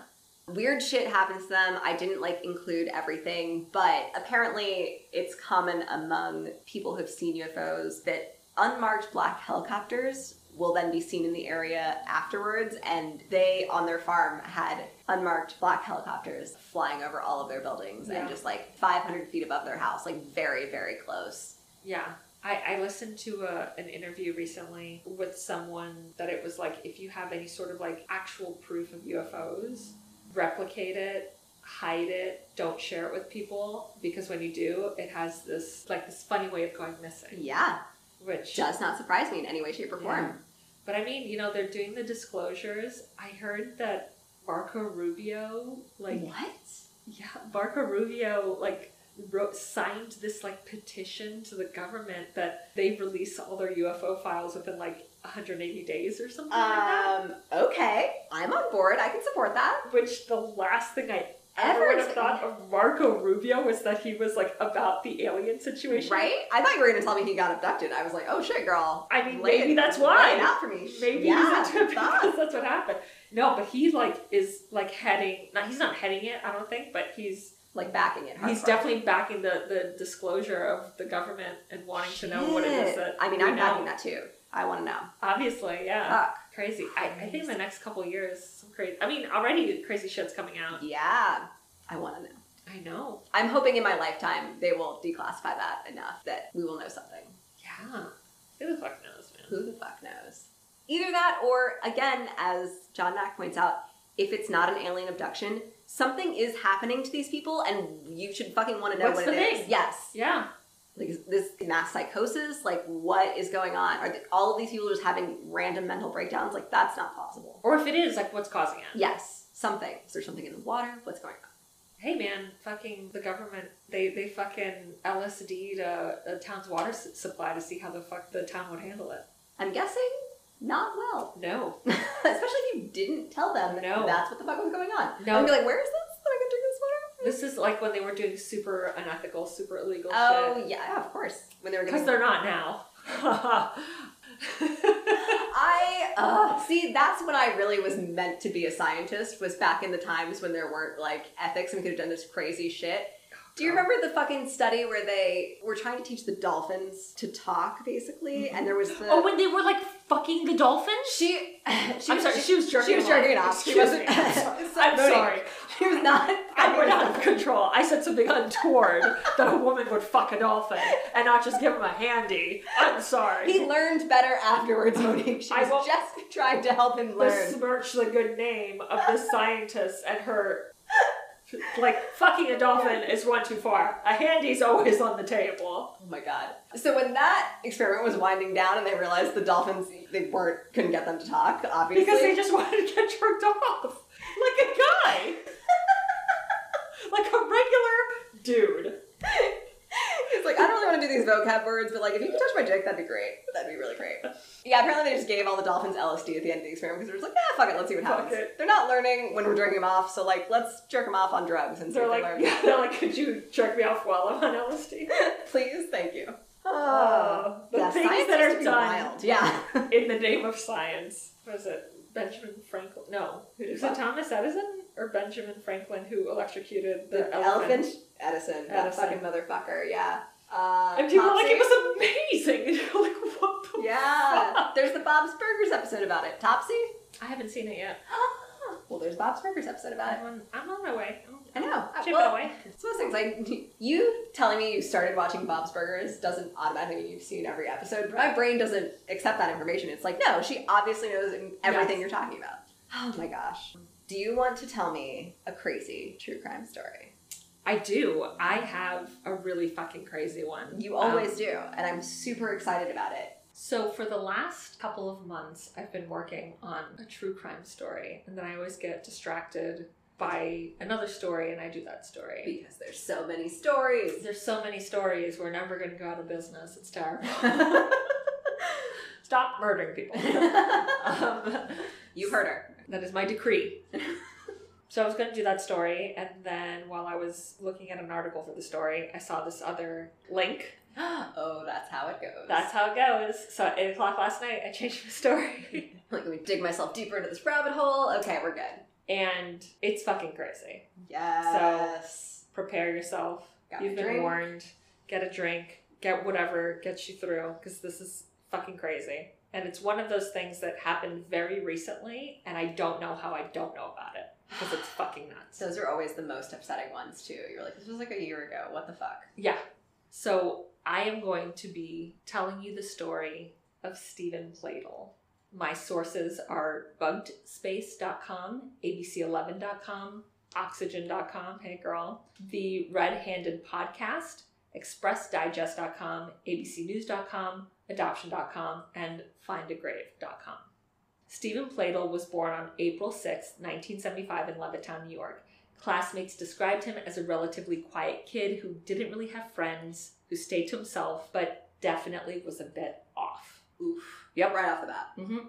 This, of course, made him an easy target for bullies because he wasn't really great at meeting people in real life. In 1995, 20 year old Pladl turned to the internet where he met 15 year old Alyssa Gracia, which in 1995, the internet was a thing. I mean, I, Uh, yeah. I remember it being a thing in like seventh grade, so like 97 for me. I don't really remember, and I'm younger than you were, so Right, right, right. younger than you Right. at that time. 95, he's already doing the internet dating thing. So he met 15 year old Alyssa Gracia. Even though Alyssa lived in San Antonio, Texas, and Pladl in New York, their internet romance blossomed. They exchanged messages and love letters, and Pladl visited the underage girl in Texas to begin a romantic relationship with her, despite the disapproval of Alyssa's parents, because Yeah. fucking obviously. Yeah. They were like, uh, "You're a creepy dude. Get the fuck away from my You're daughter. 20 years old, Get my away from our daughter's 15. Yeah. you met on the internet which i know that internet dating is a thing now but like guys don't like seriously people are creepy enough in person like you don't know who the fuck you're getting on the internet Yeah. Did you not see Catfish? Like, girl or any of the fucking subsequent episodes after the fucking documentary? Yeah. oh trust anybody Also, amazing show. Great. That is another trash reality TV show that Johnny and I have binge watched together. I, I can see you think about catfish so a year into their courtship alyssa got pregnant and on january 29th 1998 alyssa gave birth to a baby girl they named denise when she was just 17 years old. Because the couple was young and poor, they decided to put Denise up for adoption when she was just eight months old. Alyssa said, quote, It was so hard to give her up, but I wanted her to live and be happy, end quote. The thing is, those weren't the only reasons Alyssa agreed to give up her baby. Oh no. According to Alyssa, Pladl was abusive towards their infant daughter. He would pinch Denise's body until he left her black and blue. And he would Yes. Why? What the fuck? He's a dick. That's fucking sadistic. Yeah. Wait, so he would also put her in a cooler, like a fucking igloo cooler, to drown out her cries.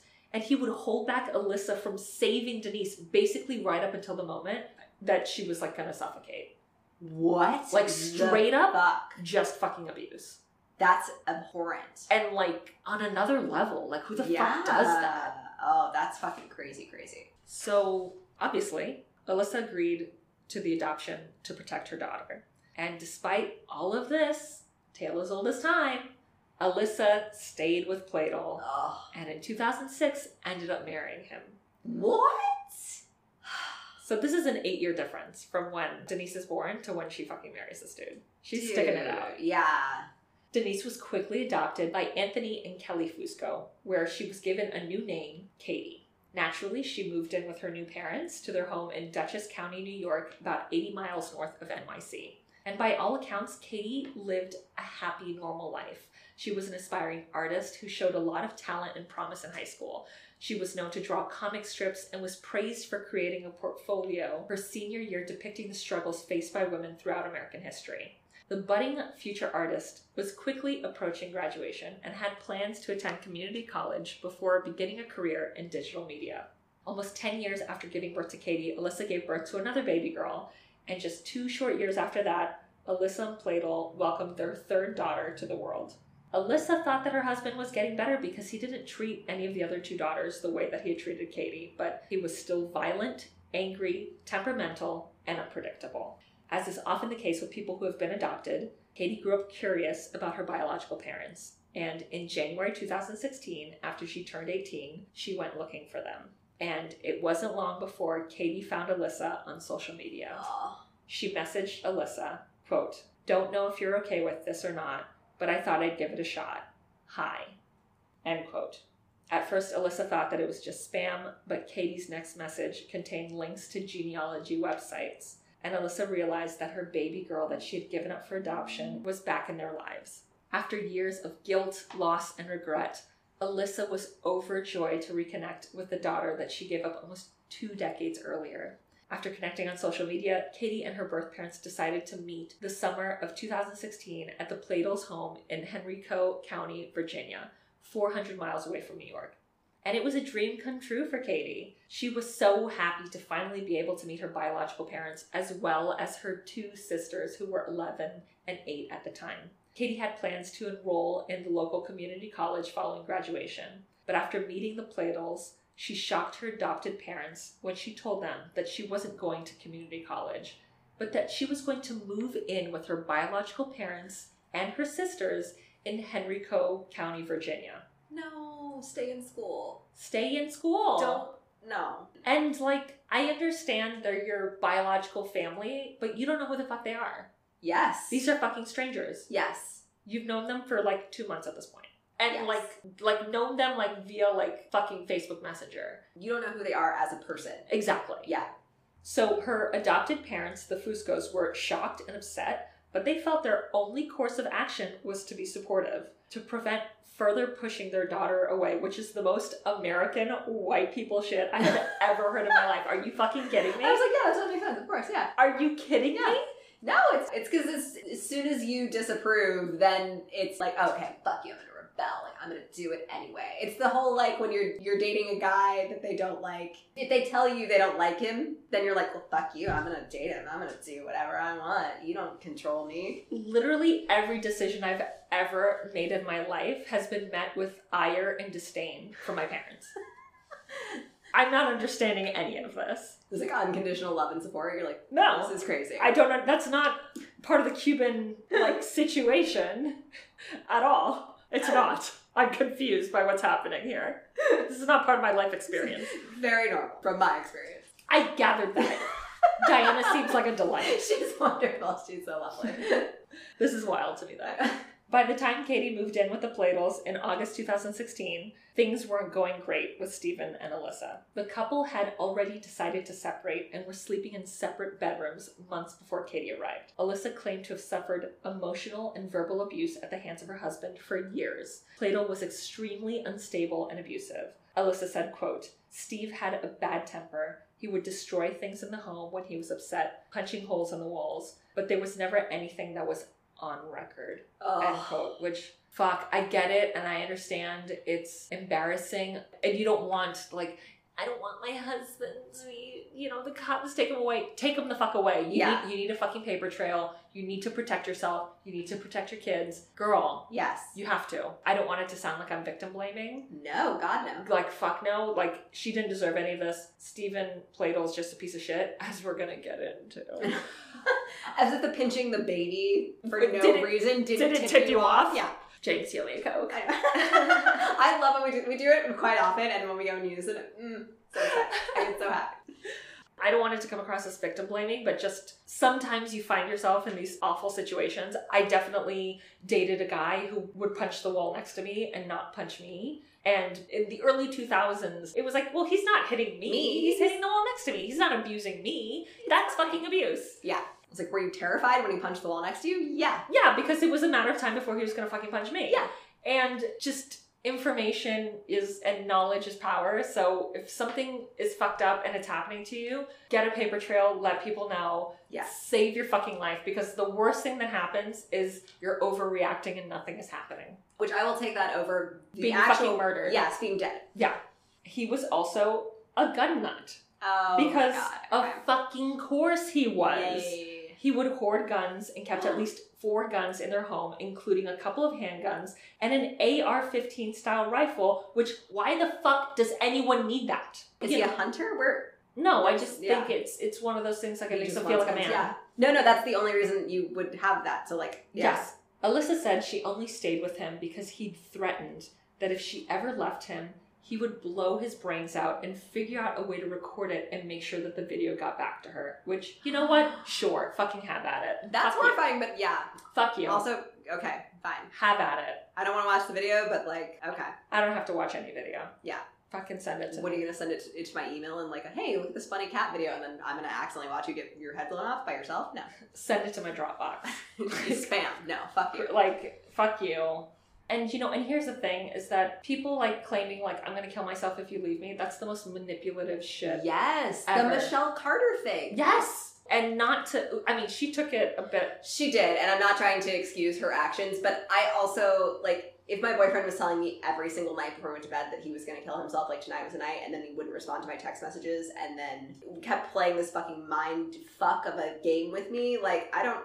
for those of you who don't know the Michelle Carter thing, there's a, a two part documentary on HBO called I Love You Now Die. Yes. Um, check it out. It's very interesting um, because the media portrayed it as a woman who basically coerced her boyfriend into killing himself via text message.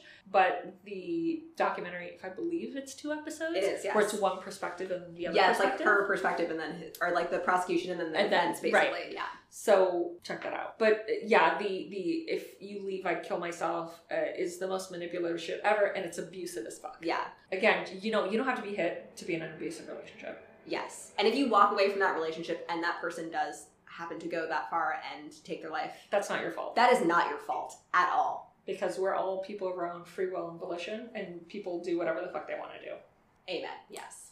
All that being said, the Pladls were absolutely thrilled to have their eldest daughter back in their lives. As would be expected, Katie asked Alyssa why they put her up for adoption. And when Alyssa told her that it was because Steven would be physically abusive to Katie when she was little, Alyssa later recalled that Katie didn't seem particularly bothered by this disturbing news. If anything, Katie and Steven started growing closer, which wasn't difficult seeing as how she was living with them. And with Alyssa working full time as a supervisor for T Mobile, Katie was spending most of her time with her father, who was unemployed and had been for eight fucking years. Because clearly, he's fucking nailing it at life. Get the fuck out of here, dude. No. Eight years. No. Yeah. Like, where's Bye-bye. the fucking rent money? I'm not fucking doing. This is so infuriating to me. I don't know why this is more infuriating than everything else, but like, G- girl, we're not even in it. oh, We're God, not even right. in it. It's gonna get wild. okay. So Alyssa had noticed that Steven's behavior completely changed when he met Katie. He started wearing skinny jeans, Oh. form fitting shirts. He shaved his beard. He let his hair grow out long to look good and impress his daughter. Uh, I'm so physically uncomfortable right now. I don't. I Girl, don't. I know the Paloma shit, but like, have at it. You're I gonna- know I'm gonna pound that motherfucker in ten seconds. Yep. Like, uh, I feel like this is going away, and I don't want it to. Yep. Okay. Six weeks after Katie moved in, Steven began sleeping on the floor in her room. No. What is this? Abducted in plain sight? No. Get the Right. fuck out of here. It started off as a one off, but then quickly became the norm. When Alyssa confronted him about it, because fucking obviously, he told her that it was none of her business. It most certainly is. You're in my motherfucking house, that I pay for because you don't have a fucking job. and that's my fucking daughter. That you're sleeping in her room on the floor instead of in a bed like a normal person. No, No. Sketch. Etch a sketch, Yeah. for sure. In November 2016, Alyssa moved out of the house with her two underage children. However, because the two had shared custody of the kids, the girls would stay at their father's house every other weekend. One weekend in May 2017, Steven called up Alyssa and told her that their 11 year old was misbehaving, and as a punishment, he took away her diary and gave it to Alyssa, which Uh, Right. It's a weird as fuck punishment. That's a weird as fuck punch. That's some psychological fucking shit too. However, I think that there was a different motivation for this, and we'll get into it in a bit. Ooh, Okay, I'm excited. Investigator Monique, tell us how it is. Basically, like any fucking mother would do, Alyssa decided to read the diary. Responsible, actually. Right. And Usually I'd be like, that's a dick move, but I get it. it's a little bit of a dick move. You know, but be- she's Alyssa's motivation was saying that she wanted to see how her, her daughter was handling the separation and if maybe, you know, to get any insight into why she's misbehaving and if the, the separation is the reason why she's misbehaving. However, Alyssa was not prepared for what she was about to read. In the diary, she found out that Steven and Katie had been engaging in an incestuous sexual relationship. Wait, girl. like my whole body's collapsing in on itself right now. That Katie is pregnant No! And that Steven has told his two youngest daughters to stop referring to Katie as their sister and instead refer to her as their stepmother. Which, what the fuck kind of Jerry No. Springer shit is this? Fucking crazy. No. No, Yes. no, no, no, no.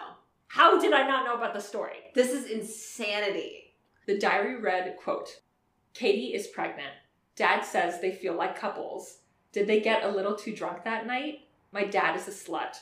He's Satan. He's fucking Satan. He'll go to hell, but he won't be the one getting tortured. He'll be the one torturing people. If he's Satan and Katie is human, then the baby will be half demon. End quote. Which, can you fucking imagine? I I fucking can't. And like that's the way you find out about it. And it's not and it's like now you know your younger children are aware of it. yes, It's not that they're oblivious and you were oblivious and this was going on behind your back. Like the kids Every, know. Everyone knows, except Ugh, you, fuck. literally. So Alyssa believes that Steven's whole bullshit punishment of taking away the daughter's diary and giving it to Alyssa was because he knew what was written in it. Mhm. He knew that she was going to read it and that she was going to find out, and that he was too much of a fucking coward to tell her himself what was happening. And I 10,000% agree. Yes. Well, I mean, how do you even start that conversation? Like, hey, remember the daughter we gave up for adoption 20 Who like ago? has been like, living with us yeah. for two months? Yeah, so I'm totally fucking her, and like she's having my baby. Yeah. She's having my my son, Her the son grandson. son- Oh, yes. I was to say she's having a brother, She's having a Brother. brother. She's having a Son. son brother. son brother. That's nice. That's You know, nice. you know. That makes for a fun family reunion later. Cool, cool, cool. Um, cool, cool, cool. And I just want to restate about Steven Pladl. What a coward and a sack of shit. Yes. Gross, too. Uh, yes. Yeah. So Alyssa freaked the fuck out because fucking obviously. But okay, but Kate, Katie the dog is down. Like she likes her dad. She wants. So we're gonna get it. Okay, sorry. I. No, no, no. How could you not ask I this? Uh, Of course. yes. Oh, I have a million questions, Monique. Yeah, girl. Yeah. So Alyssa freaks the fuck out and she calls Steven to confront him. When she asks him about Katie's pregnancy, this motherfucker said, quote, I thought you knew. Oh, fuck off. Exactly. Go fuck yourself. I thought you knew. We're in love. End quote. Go fuck yourself. Go fuck yourself. Yeah. This is the baby you pinched so much I literally had to give it away to get it away from you. He told her that Katie's adoptive parents also knew. Uh, And while they weren't happy about it, they had learned to accept it and that Alyssa would have to do the same. Which is the most white American people shit I have ever fucking heard of. Are you fucking kidding me? None of this would fly with my Cuban parents. Oh my fucking god. did they actually accept it or did he just say that because, He sure they sure fucking did. oh my god. Guys, I am 36 fucking years old, and never once have I heard my parents tell me, I respect your decision. Literally, never fucking once about any fucking thing, and I'm not fucking my dad and having his kid, okay? I live in another state 1,300 miles away, and my mother still wants to know my movements all of the time and is trying to fucking control me. Are you kidding me? And these parents are just like, I respect your decision. Get the fuck out of here. This is insane. No. This is insane. In Florida, there's this thing called the Baker Act where you can have someone Oh, yes. institutionalized for Yes. 72 hours. Wait, is that not in every state? No. I did No, not no, no. realize that's only a Florida thing. Shit. No, so you can have someone institutionalized against the rule for 72 hours. I would find whatever the fuck this thing is and I'd be like, girl, you fucking lost your mind. Yeah. Big time. So all the shit is wild and basically a Jerry fucking Springer episode, but I'm gonna have us take a quick detour to discuss genetic sexual attraction, or GSA. The phenomenon was first identified by Barbara Gonyo in the 1980s when she wrote a book titled I'm His Mother, But He's Not My Son, which recounted her personal story of reuniting and having sexual feelings for a son whom she had placed in adoption when she was 16 years old. Gonyo fell in love with her son, although the feelings weren't mutual. These feelings of love are believed to be delayed bonding that would normally have taken place in infancy had they not been separated by adoption. When family members who are strangers finally meet as adults, the brain struggles to associate each other as family, and instead they become captivated with one another. Suggested reasons for attraction may include that the two have similar characteristics. Similar genetic makeup can produce similarities in temperament, appearance, and other areas that are common in all birth families to a certain extent. And we tend to be more drawn to people who have similar characteristics to ourselves. Like you've probably definitely met people who their partner looks very similar, Similar to to them. them. Yes. It's very true. It has also been suggested that a subconscious memory of the smell of one's own family may be recognized, and if so, would cause an actual physical reaction. Psychologists believe that the taboo of incest isn't just a social construct, but an evolutionary imperative that has existed for tens of thousands of years. Evidence of innate repulsion towards incest, coupled with general avoidance of incest in most cultures around the world, suggests that the taboo may be nature's way of helping us avoid the multitude of problems that come with inbreeding, which include rare genetic diseases and defects. The taboo gets imprinted early in life when family members grow up in close proximity by virtue of reverse sexual imprinting, or the Westermarck effect, which desensitizes them to later sexual attraction. This revulsion towards familial sexual relations can even be found in the animal kingdom in studies of chimpanzees, our closest evolutionary relatives. While chimps are known to be promiscuous, even more so than humans, no tea, no shade. Bonobos, yeah. do this is what the science article says. Yeah. Get a girl. Like, live your dreams, chimps. Several studies have shown that chimpanzees will also avoid having sex with other chimps, which whom they can sense that they are related. Interesting. To simplify this, the theory is when people don't bond early in life, specifically between birth and the age of six, and then meet as adults, genetic sexual attraction can occur. Again, these are only theories as to why this occurs because it hasn't really been studied, and GSA has been dismissed as a pseudoscience, but it hasn't been studied. Yeah, I was gonna say, because how do you study something like that? And like, and the thing, like, people are so ashamed. No one's gonna be like, "Yeah, I totally fucked my dad." yeah, no, my dad, I love it. It's great. Yeah. casual, whatever. Like no Yeah. one, you know, people are there's the shame and the stigma of it. And then I think even in the science community, there's like the ickiness of it. Yeah, like if you're the scientist who makes that their thing to study, like And- what's up with you, And in a Like, way, why? like justifying why this is a thing that's happening. yes, That's Like, no is- one wants to put their name on that paper. Yeah, you don't want to like normalize incest. You don't want to. Exactly. Yeah. However, with the rise in IVF, egg and sperm donation, more and more kids are being born to non biological parents. And because it's easier to find your biological family with things like 23andMe and social media, GSA is on the rise, with evidence from the Post Adoption Center and University College London suggesting that while it isn't always reciprocated, GSA occurs to some degree in 50% of reunion What? cases. Which, holy fuck, why the fuck are we not studying this? Wow, yeah.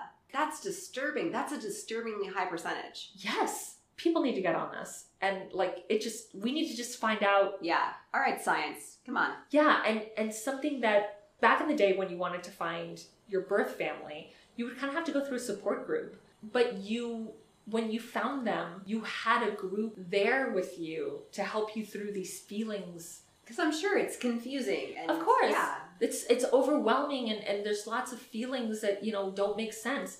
But now with 23andMe, people are just going rogue Yeah. and they're just doing it on their own and they don't have that support to help them through this. Yes. And it's one of those things because you're given up for adoption, so I feel like you have that innate worry or fear that you're unwanted or unloved. So that if you are reunited with your family and then they accept you back, Yeah. Like it fucking fulfills everything for you. Yes. Like I have my family back. They let, like I am wanted now. Like I will do anything to keep this feeling and reverse all of the things that have been. Exactly. Yes, Your I think- entire life. Yes.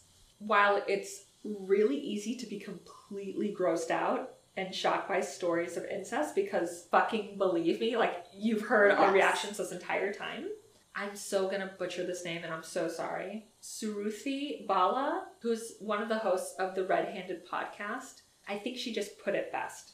She said, quote, I don't really see how I can judge a situation that I'm biologically hardwired not to understand. End quote. Yeah, that's very true. Yeah. Like if the shoe was on the other foot and I hadn't grown up with these people, I didn't know them as my family. And then I knew like I knew a completely different set of people as my family. Yeah. Because Katie doesn't want to fuck her, her adoptive dad Her doc- yeah. because that's who she grew up with. Yes. I mean, this is all also theories that we're positing. But but yeah, trying to work through this, like I want to understand. Yeah. Yes. okay, so back to our insane story. Just Okay. wanted to give you a little a little science background. So we were just like, love- ew, gross, like incest. Which yes, all of those things, but there may be a scientific reason as to why this is a thing that happens. And you hear it happen. I, I've definitely heard of it happening prior to this Yes. story. So there you go. We scienced today. I, I love when we science. So Alyssa called the fucking cops. Good for you. Yes, I fucking would too. yes. And while police officers interviewed the Pladl children, no arrests were made at that time. What? I, I think it was a thing that they were like still investigating it. Katie and Steven felt that they needed a fresh start, so they moved 150 miles away to Knightdale, North Carolina. Two months after his divorce with Alyssa had been finalized, and still in the midst of a police investigation, on July 20th, 2017, Pladl married his biological daughter in a lakeside ceremony in Parkton, Maryland. Uh, This didn't raise any flags with the authorities because the two had lied on their wedding application, claiming that they were unrelated. Well, no shit. Yeah. Guests at the wedding ceremony included Steven's parents, aka Katie's grandparents, and let me fucking tell you, in this picture, Steven's mother, Grace, is like smile ear to ear, What? living her best fucking life as if she didn't just witness her son marrying her fucking granddaughter. Do you have this picture to show me? Yes, girl. Ah, this is so upsetting. Yeah. Smile ear to ear. Oh my god, she's loving it. She's living her best fucking life. She's like, oh my This god. is like a goth wedding. This is very yeah. I mean, how else are you supposed to look when you're Yeah, guess. your dad Yeah, yeah. carrying his baby? Marrying your dad. Ugh. Also, guests at this wedding, in attendance at this wedding, are Katie's adoptive fucking parents, Tony No. and Kelly fucking Fusco. And unlike Grace, they are not fucking happy in these wedding pictures. Uh, no, they look like they're barely tolerating this. Yep, basically. I'm sure they skipped the objection part of this marriage because, like, uh, I would be like, hello, yes, Hello. hi, The ducks in the pond would be like, um, hello. quack, yeah. Let me fucking say some shit. Oh, so upsetting.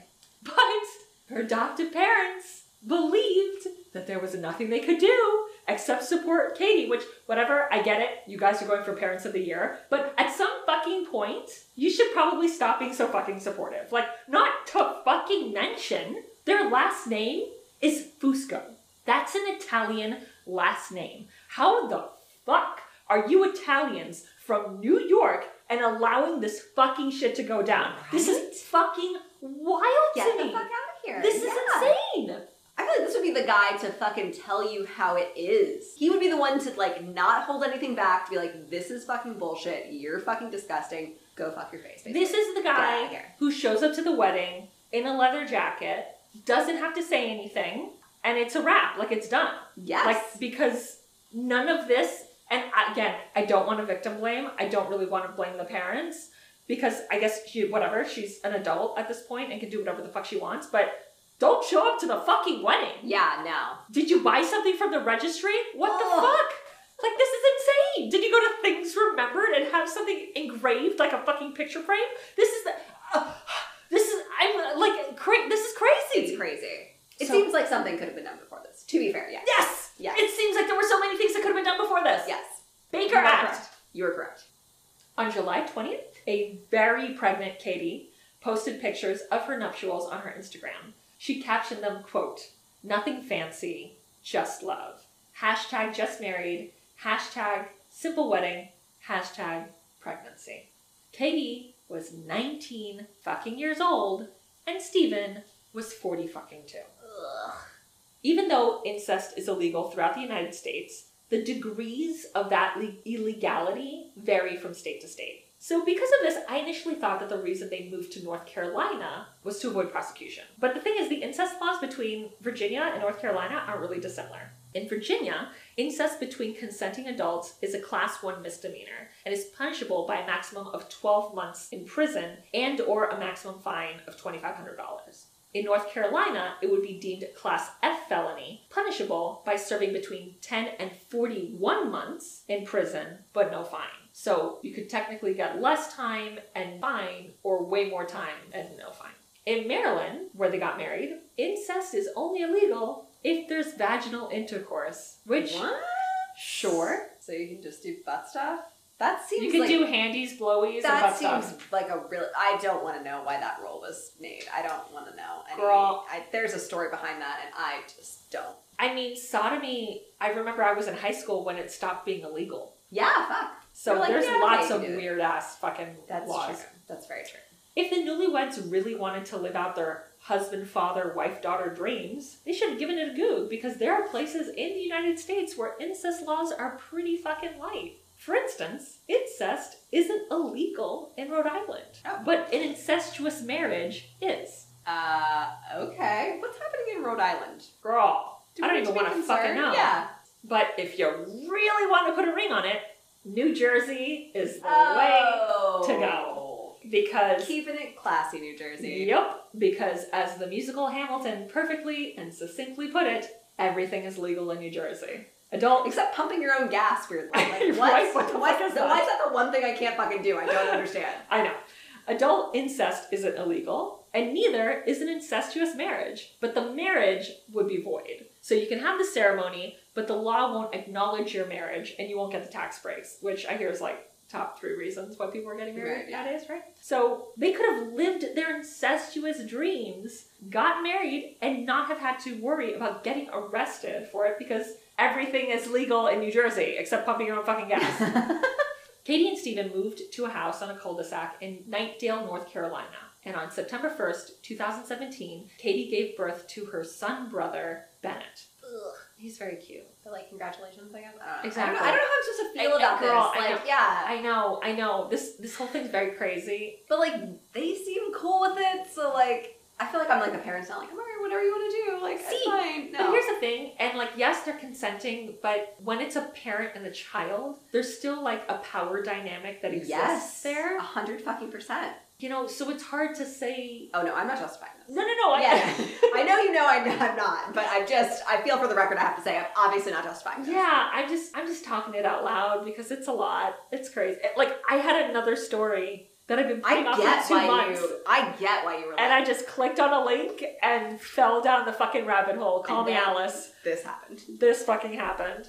While they were over the moon with their new baby boy, domestic bliss wouldn't last long. In January 2018, the pair were arrested and extradited from North Carolina back to Henrico County, Virginia, to face charges of incest, adultery, and contributing to the delinquency of a minor. on February 20th, Steven and Katie were released on a million dollars bond each. What? So I looked this up. This is a bit confusing because I've never been arrested. Lucky for me. But from like what I understand, your it's 10%, 10%, yeah. which is still $100,000. And I'm like, who the fuck has $200,000 because they got a million bond, a million dollars Yeah. bond each. But in other articles, I saw that he got released on 28000 So I think it was maybe reduced. I don't know how that works either. We're going to guess. Yeah. Steven was court ordered to stay away from Katie, with the judge ordering both of them to not contact each other. Katie moved back in with her adoptive parents in New York. Steven, having been barred from returning to North Carolina, moved into a hotel in Virginia.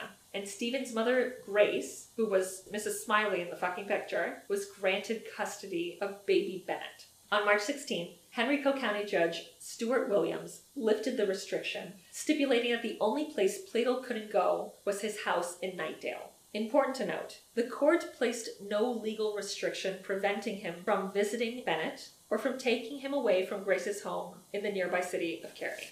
After Katie was released, she moved back in with her adoptive parents in New York, and they tried to settle back into a routine and a sense of normalcy. For instance, every Tuesday and Thursday, Tony, Kelly, and Katie would drive to her adoptive grandmother's house in Waterbury, Connecticut. And it was working. Katie was finding herself again, and she was ready to move on from the madness. Despite the no contact order, on Wednesday, April 11th, Katie called Steven to end their relationship. Around 8 p.m. that night, Steven asked Grace if he could take Bennett back to his home in Knightdale so that he and the baby could Skype with Katie. Grace agreed.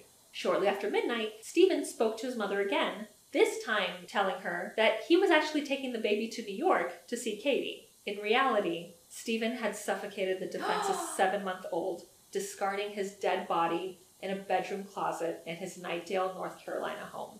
Pladl then drove 600 miles through the night to Dover, New York, and because it was Thursday, and he knew that every Thursday, Katie and her adoptive parents would drive to Waterbury to visit her adopted grandmother. On April 12th, Katie and Tony left their home in Dover for Waterbury, right on schedule, just like every Tuesday and Thursday before it. But on this day, in a nearby minivan driven by Steven Pladl, he was waiting outside their home, watching them. He saw Katie and Tony leaving together in their truck, and as they drove off, he followed them.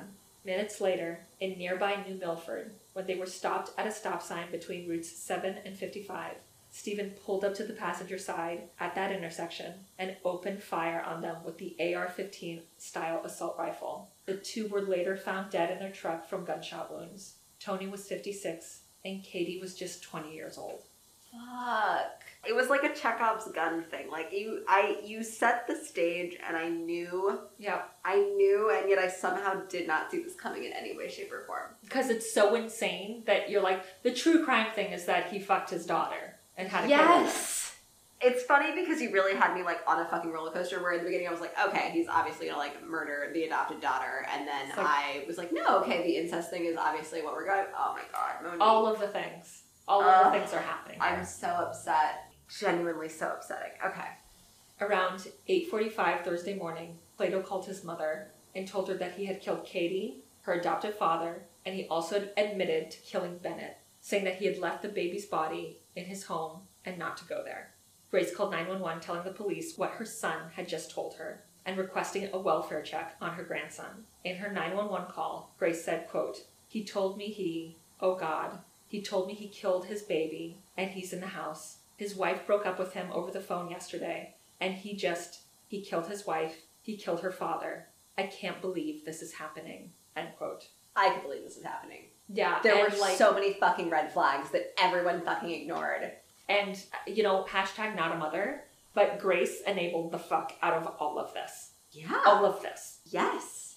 Steven was later found dead, slumped over the wheel of his Honda minivan with a self inflicted gunshot wound just miles away from where he killed his wife and her adoptive father in Dover, New York. Hours later, police went to Pladl's Knightdale home to perform a welfare check on the infant and found Bennett dead and alone in the couple's home. Alyssa said everything that transpired was a direct result of the system failing Katie and Bennett. She said, quote, Steven shouldn't have ever been allowed back to North Carolina where he had access to his house, his weapons, the baby. It's a shocking failure. I can understand they like to put children in the hands of relatives, but not Grace. She wouldn't have been able to stop him from seeing the baby even if she wanted to. Steve may have found a way to get to him, but they could have certainly made things much more difficult for him. I think they could have helped to prevent some, if not all of this. End quote. She went on to say, quote, he had an obsession with guns. He had been an outcast in school. He hadn't had a job for eight years. He fitted the exact profile of one of these mass shooters. End quote. Alyssa had previously obtained a restraining order banning Pladl from going near her or her family, but she couldn't understand why the same protections weren't extended to Bennett. Shannon Taylor, Commonwealth Attorney for Henrico County, said there was nothing in Pladl's history to suggest that he would go on a murderous rampage, which is why you have to fucking report everything and have a fucking paper trail of everything. Yes, yeah. Because then they can pull they that didn't bullshit. have any record of him abusing his wife or anything like that. or the or the baby. The baby, yeah. And that's the thing, like, you don't want to be in a situation where you need help and then them saying, like, well, we don't have any evidence, we can't fucking help you. Taylor said, I can't believe it went to his side of the family. dude, Like you gave up the woman you married for adoption because you were abusing her so badly as a kid, and we were like, eh, like give him to his side of the family. Like instead of the people who adopted that baby and raised it well and treated it with kindness. Ugh.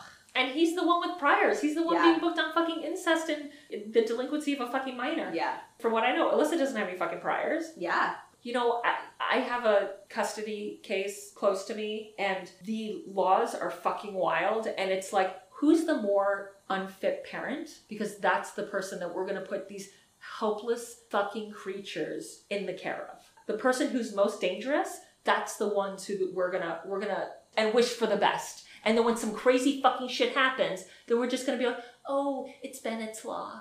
We're gonna name a law after them so this doesn't happen again. Ignoring every fucking red flag imaginable that Yeah. happened and everyone's saying this is fucking wrong this is fucking dangerous.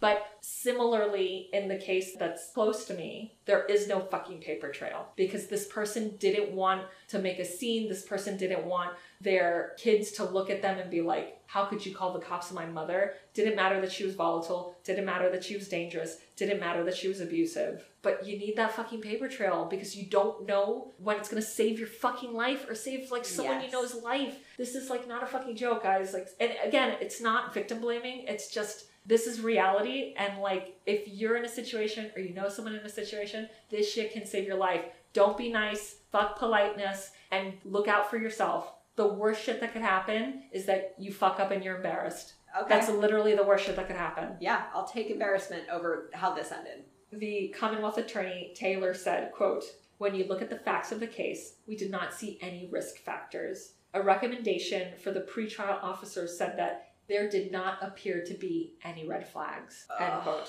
It's also like a he said, she said thing. So like if you're just saying the red flags, they're like, okay, well Right. you're just the jaded ex-wife. Like, why am I going to believe you? Yeah, you need yeah, pictures of the fucking holes in the wall. You need pictures of the ba- the bruises. Everything. And not only you need to write down in a diary, you need to call someone and say, he just said this crazy shit. Like, you need to do all of it. You need to fucking protect yourself. And, it, and it's so hard because in these things where you're being gaslit and, and you're being abused, it's so easy to think it's your fault or that maybe you made it more of a thing than it was. But that's how they get away with it. Yes. So Taylor also said that the decision to leave Bennett with Grace was made by the North Carolina Department of Health and Human Services, not them. Who had passed the buck. Yeah. Quote, all Steve had was Katie and the baby, Alyssa later reflected. She continued, the only thing that kept him going was his thought of getting back with her. To find out that it wasn't going to happen, I think that's the straw that broke the camel's back. End quote. And again, I'm cer- she's not victim blaming either. Just like no, she's just noting. fucking Yeah. deranged. Yeah. On April 21st, 2018, Katie, Tony, and Bennett were buried in St. Charles Cemetery in Dover Plains, New York. I didn't look up where Steven's buried because fuck him. Yeah. Fuck him. No. And that is the fucking insane story of Steven Pladl. That was so fucking crazy and Yeah. so fucking upsetting. Yeah. But what a good story. Yeah. Eight o'clock last night. Went down that rabbit hole. I get it. I would have too. Shit. Yeah. Such a horrible ending, though. I didn't see that coming somehow. Yeah. You lulled me into a false sense of security. You're welcome. I don't know what to say. Damn it. Oh, It's a tough one. that's a tough one. Shit. I don't know. This is I terrible. know. I was like, I don't really know how to recover from this one. Shit. Fuck that guy. Fuck that guy. And it's like when you look at the pictures of them, of the two of them, they look so similar. Yeah. They look so similar. Like they're so obviously related, you know? I- That gave me so much to think about, honestly. Like Yeah. that's gonna be even like the GSA. The GSA, is really. I feel like that's really gonna fuck with me for a little. That's all right. I needed to get off the hammock for a while, so I I needed a little break. Great callback. Thank Uh, you. Thank you. The fucking hammock. oh my god, no, your post was amazing. I was dying laughing night. It, it was such a thing. It needed to be one of the It, pictures. it was. I obviously can't let it go. I will continue to bring it up. It's fine. That's fine. Yeah, don't let it go. No one wants you to let it go. And I won't. We're not going to move past someone paying women to shit into their mouth. It's like, I never will. I am not that evolved. No, no, no. God, I'm certainly not. There's- As everyone listening already knows. Right. There is no amount of yoga or meditation or No. hanging out with Jesus No. that will ever be like, you know, I respect that. De- I respect that decision. Maybe these fucking parents would be like that. they would. They totally would. Probably. Uh, But guys, that was a downer. That was. I. St- I'm still smiling regardless. Like I still enjoyed hearing the story from you. Oh, good. I'm glad to hear that. Yes. You know, it's the craziest story, and it happened two years ago. Yeah, and I didn't hear anything about that. I Technically three. And in New York, and this is mul- this is crossing state lines. State lines. So yeah. he fucking murdered his son in North Carolina. He murdered his wife, daughter, and her adopted father in Connecticut, and then he killed himself in New York. so crazy. Yeah, I didn't did not hear about any of this. No. And I was like, is this the year Bowie died? This is this why I was not? But no, he died in 2016. I like I was very distracted. It was very emotional. I had to take a little break. It was like Bowie, Alan Rickman, and like Prince in the Oh. same. Bowie Yeah. and Alan Rickman were the same fucking week. Yeah. And then Prince was that year. Alan it was Rickman everyone. really got me. Yeah, I, I was really fortunate that a few years ago, well, more than that, because he died coming on five years. So before that, he was in a show on Broadway, Theresa Rebeck's seminar. And, you know, I like, I see all the shows. I've seen all these people live. I've seen Pacino, I've seen De Niro, I've seen fucking everyone. I have never experienced in my life a situation where there's someone that you literally can't take your eyes off him because that's just how magnetic and captivating of a, a presence he had that he could be on the side of the stage not saying anything and you couldn't tear your fucking eyes away from him it was incredible it That was so incredible That is exactly what I wanted you to say Yeah. about Alan Rickman. Like that is the most perfect thing you could have yeah said to describe him. i think that's how we have to end the show I'm not going that. I'm cool with that. Yes, to Alan Rickman. to alan fucking rickman ah R.I.P.. rip too soon i know he was 69 I, I think him and bowie were exactly the same age Oh, were they? I think they're both 69 and British and died of like cancer the same fucking week. You know, uh, there was a there was a meme going around when all of that was happening that was like, I have a theory that what's happening is that they're actually populating another universe and taking the best with them. Oh. And you know, I've lived in the years since they died, and I kind of completely agree that that's what's happening. Not actually that far fetched. It's like the leftovers, and we were fucking leftover. I get, yeah. We were not. This actually, oh, the fact that I'm left makes so much sense now. Okay, yeah, no, that's definitely what happened. No, trash human over here. You're not. You're amazing. And Oh, thank you. Guys, thank you so much for listening. If you continue to listen, And if you're you didn't, listening after this, and you didn't stop midway through my like incest triple fucking murder story. oh my god. Um, thank you so much for listening. You guys are amazing.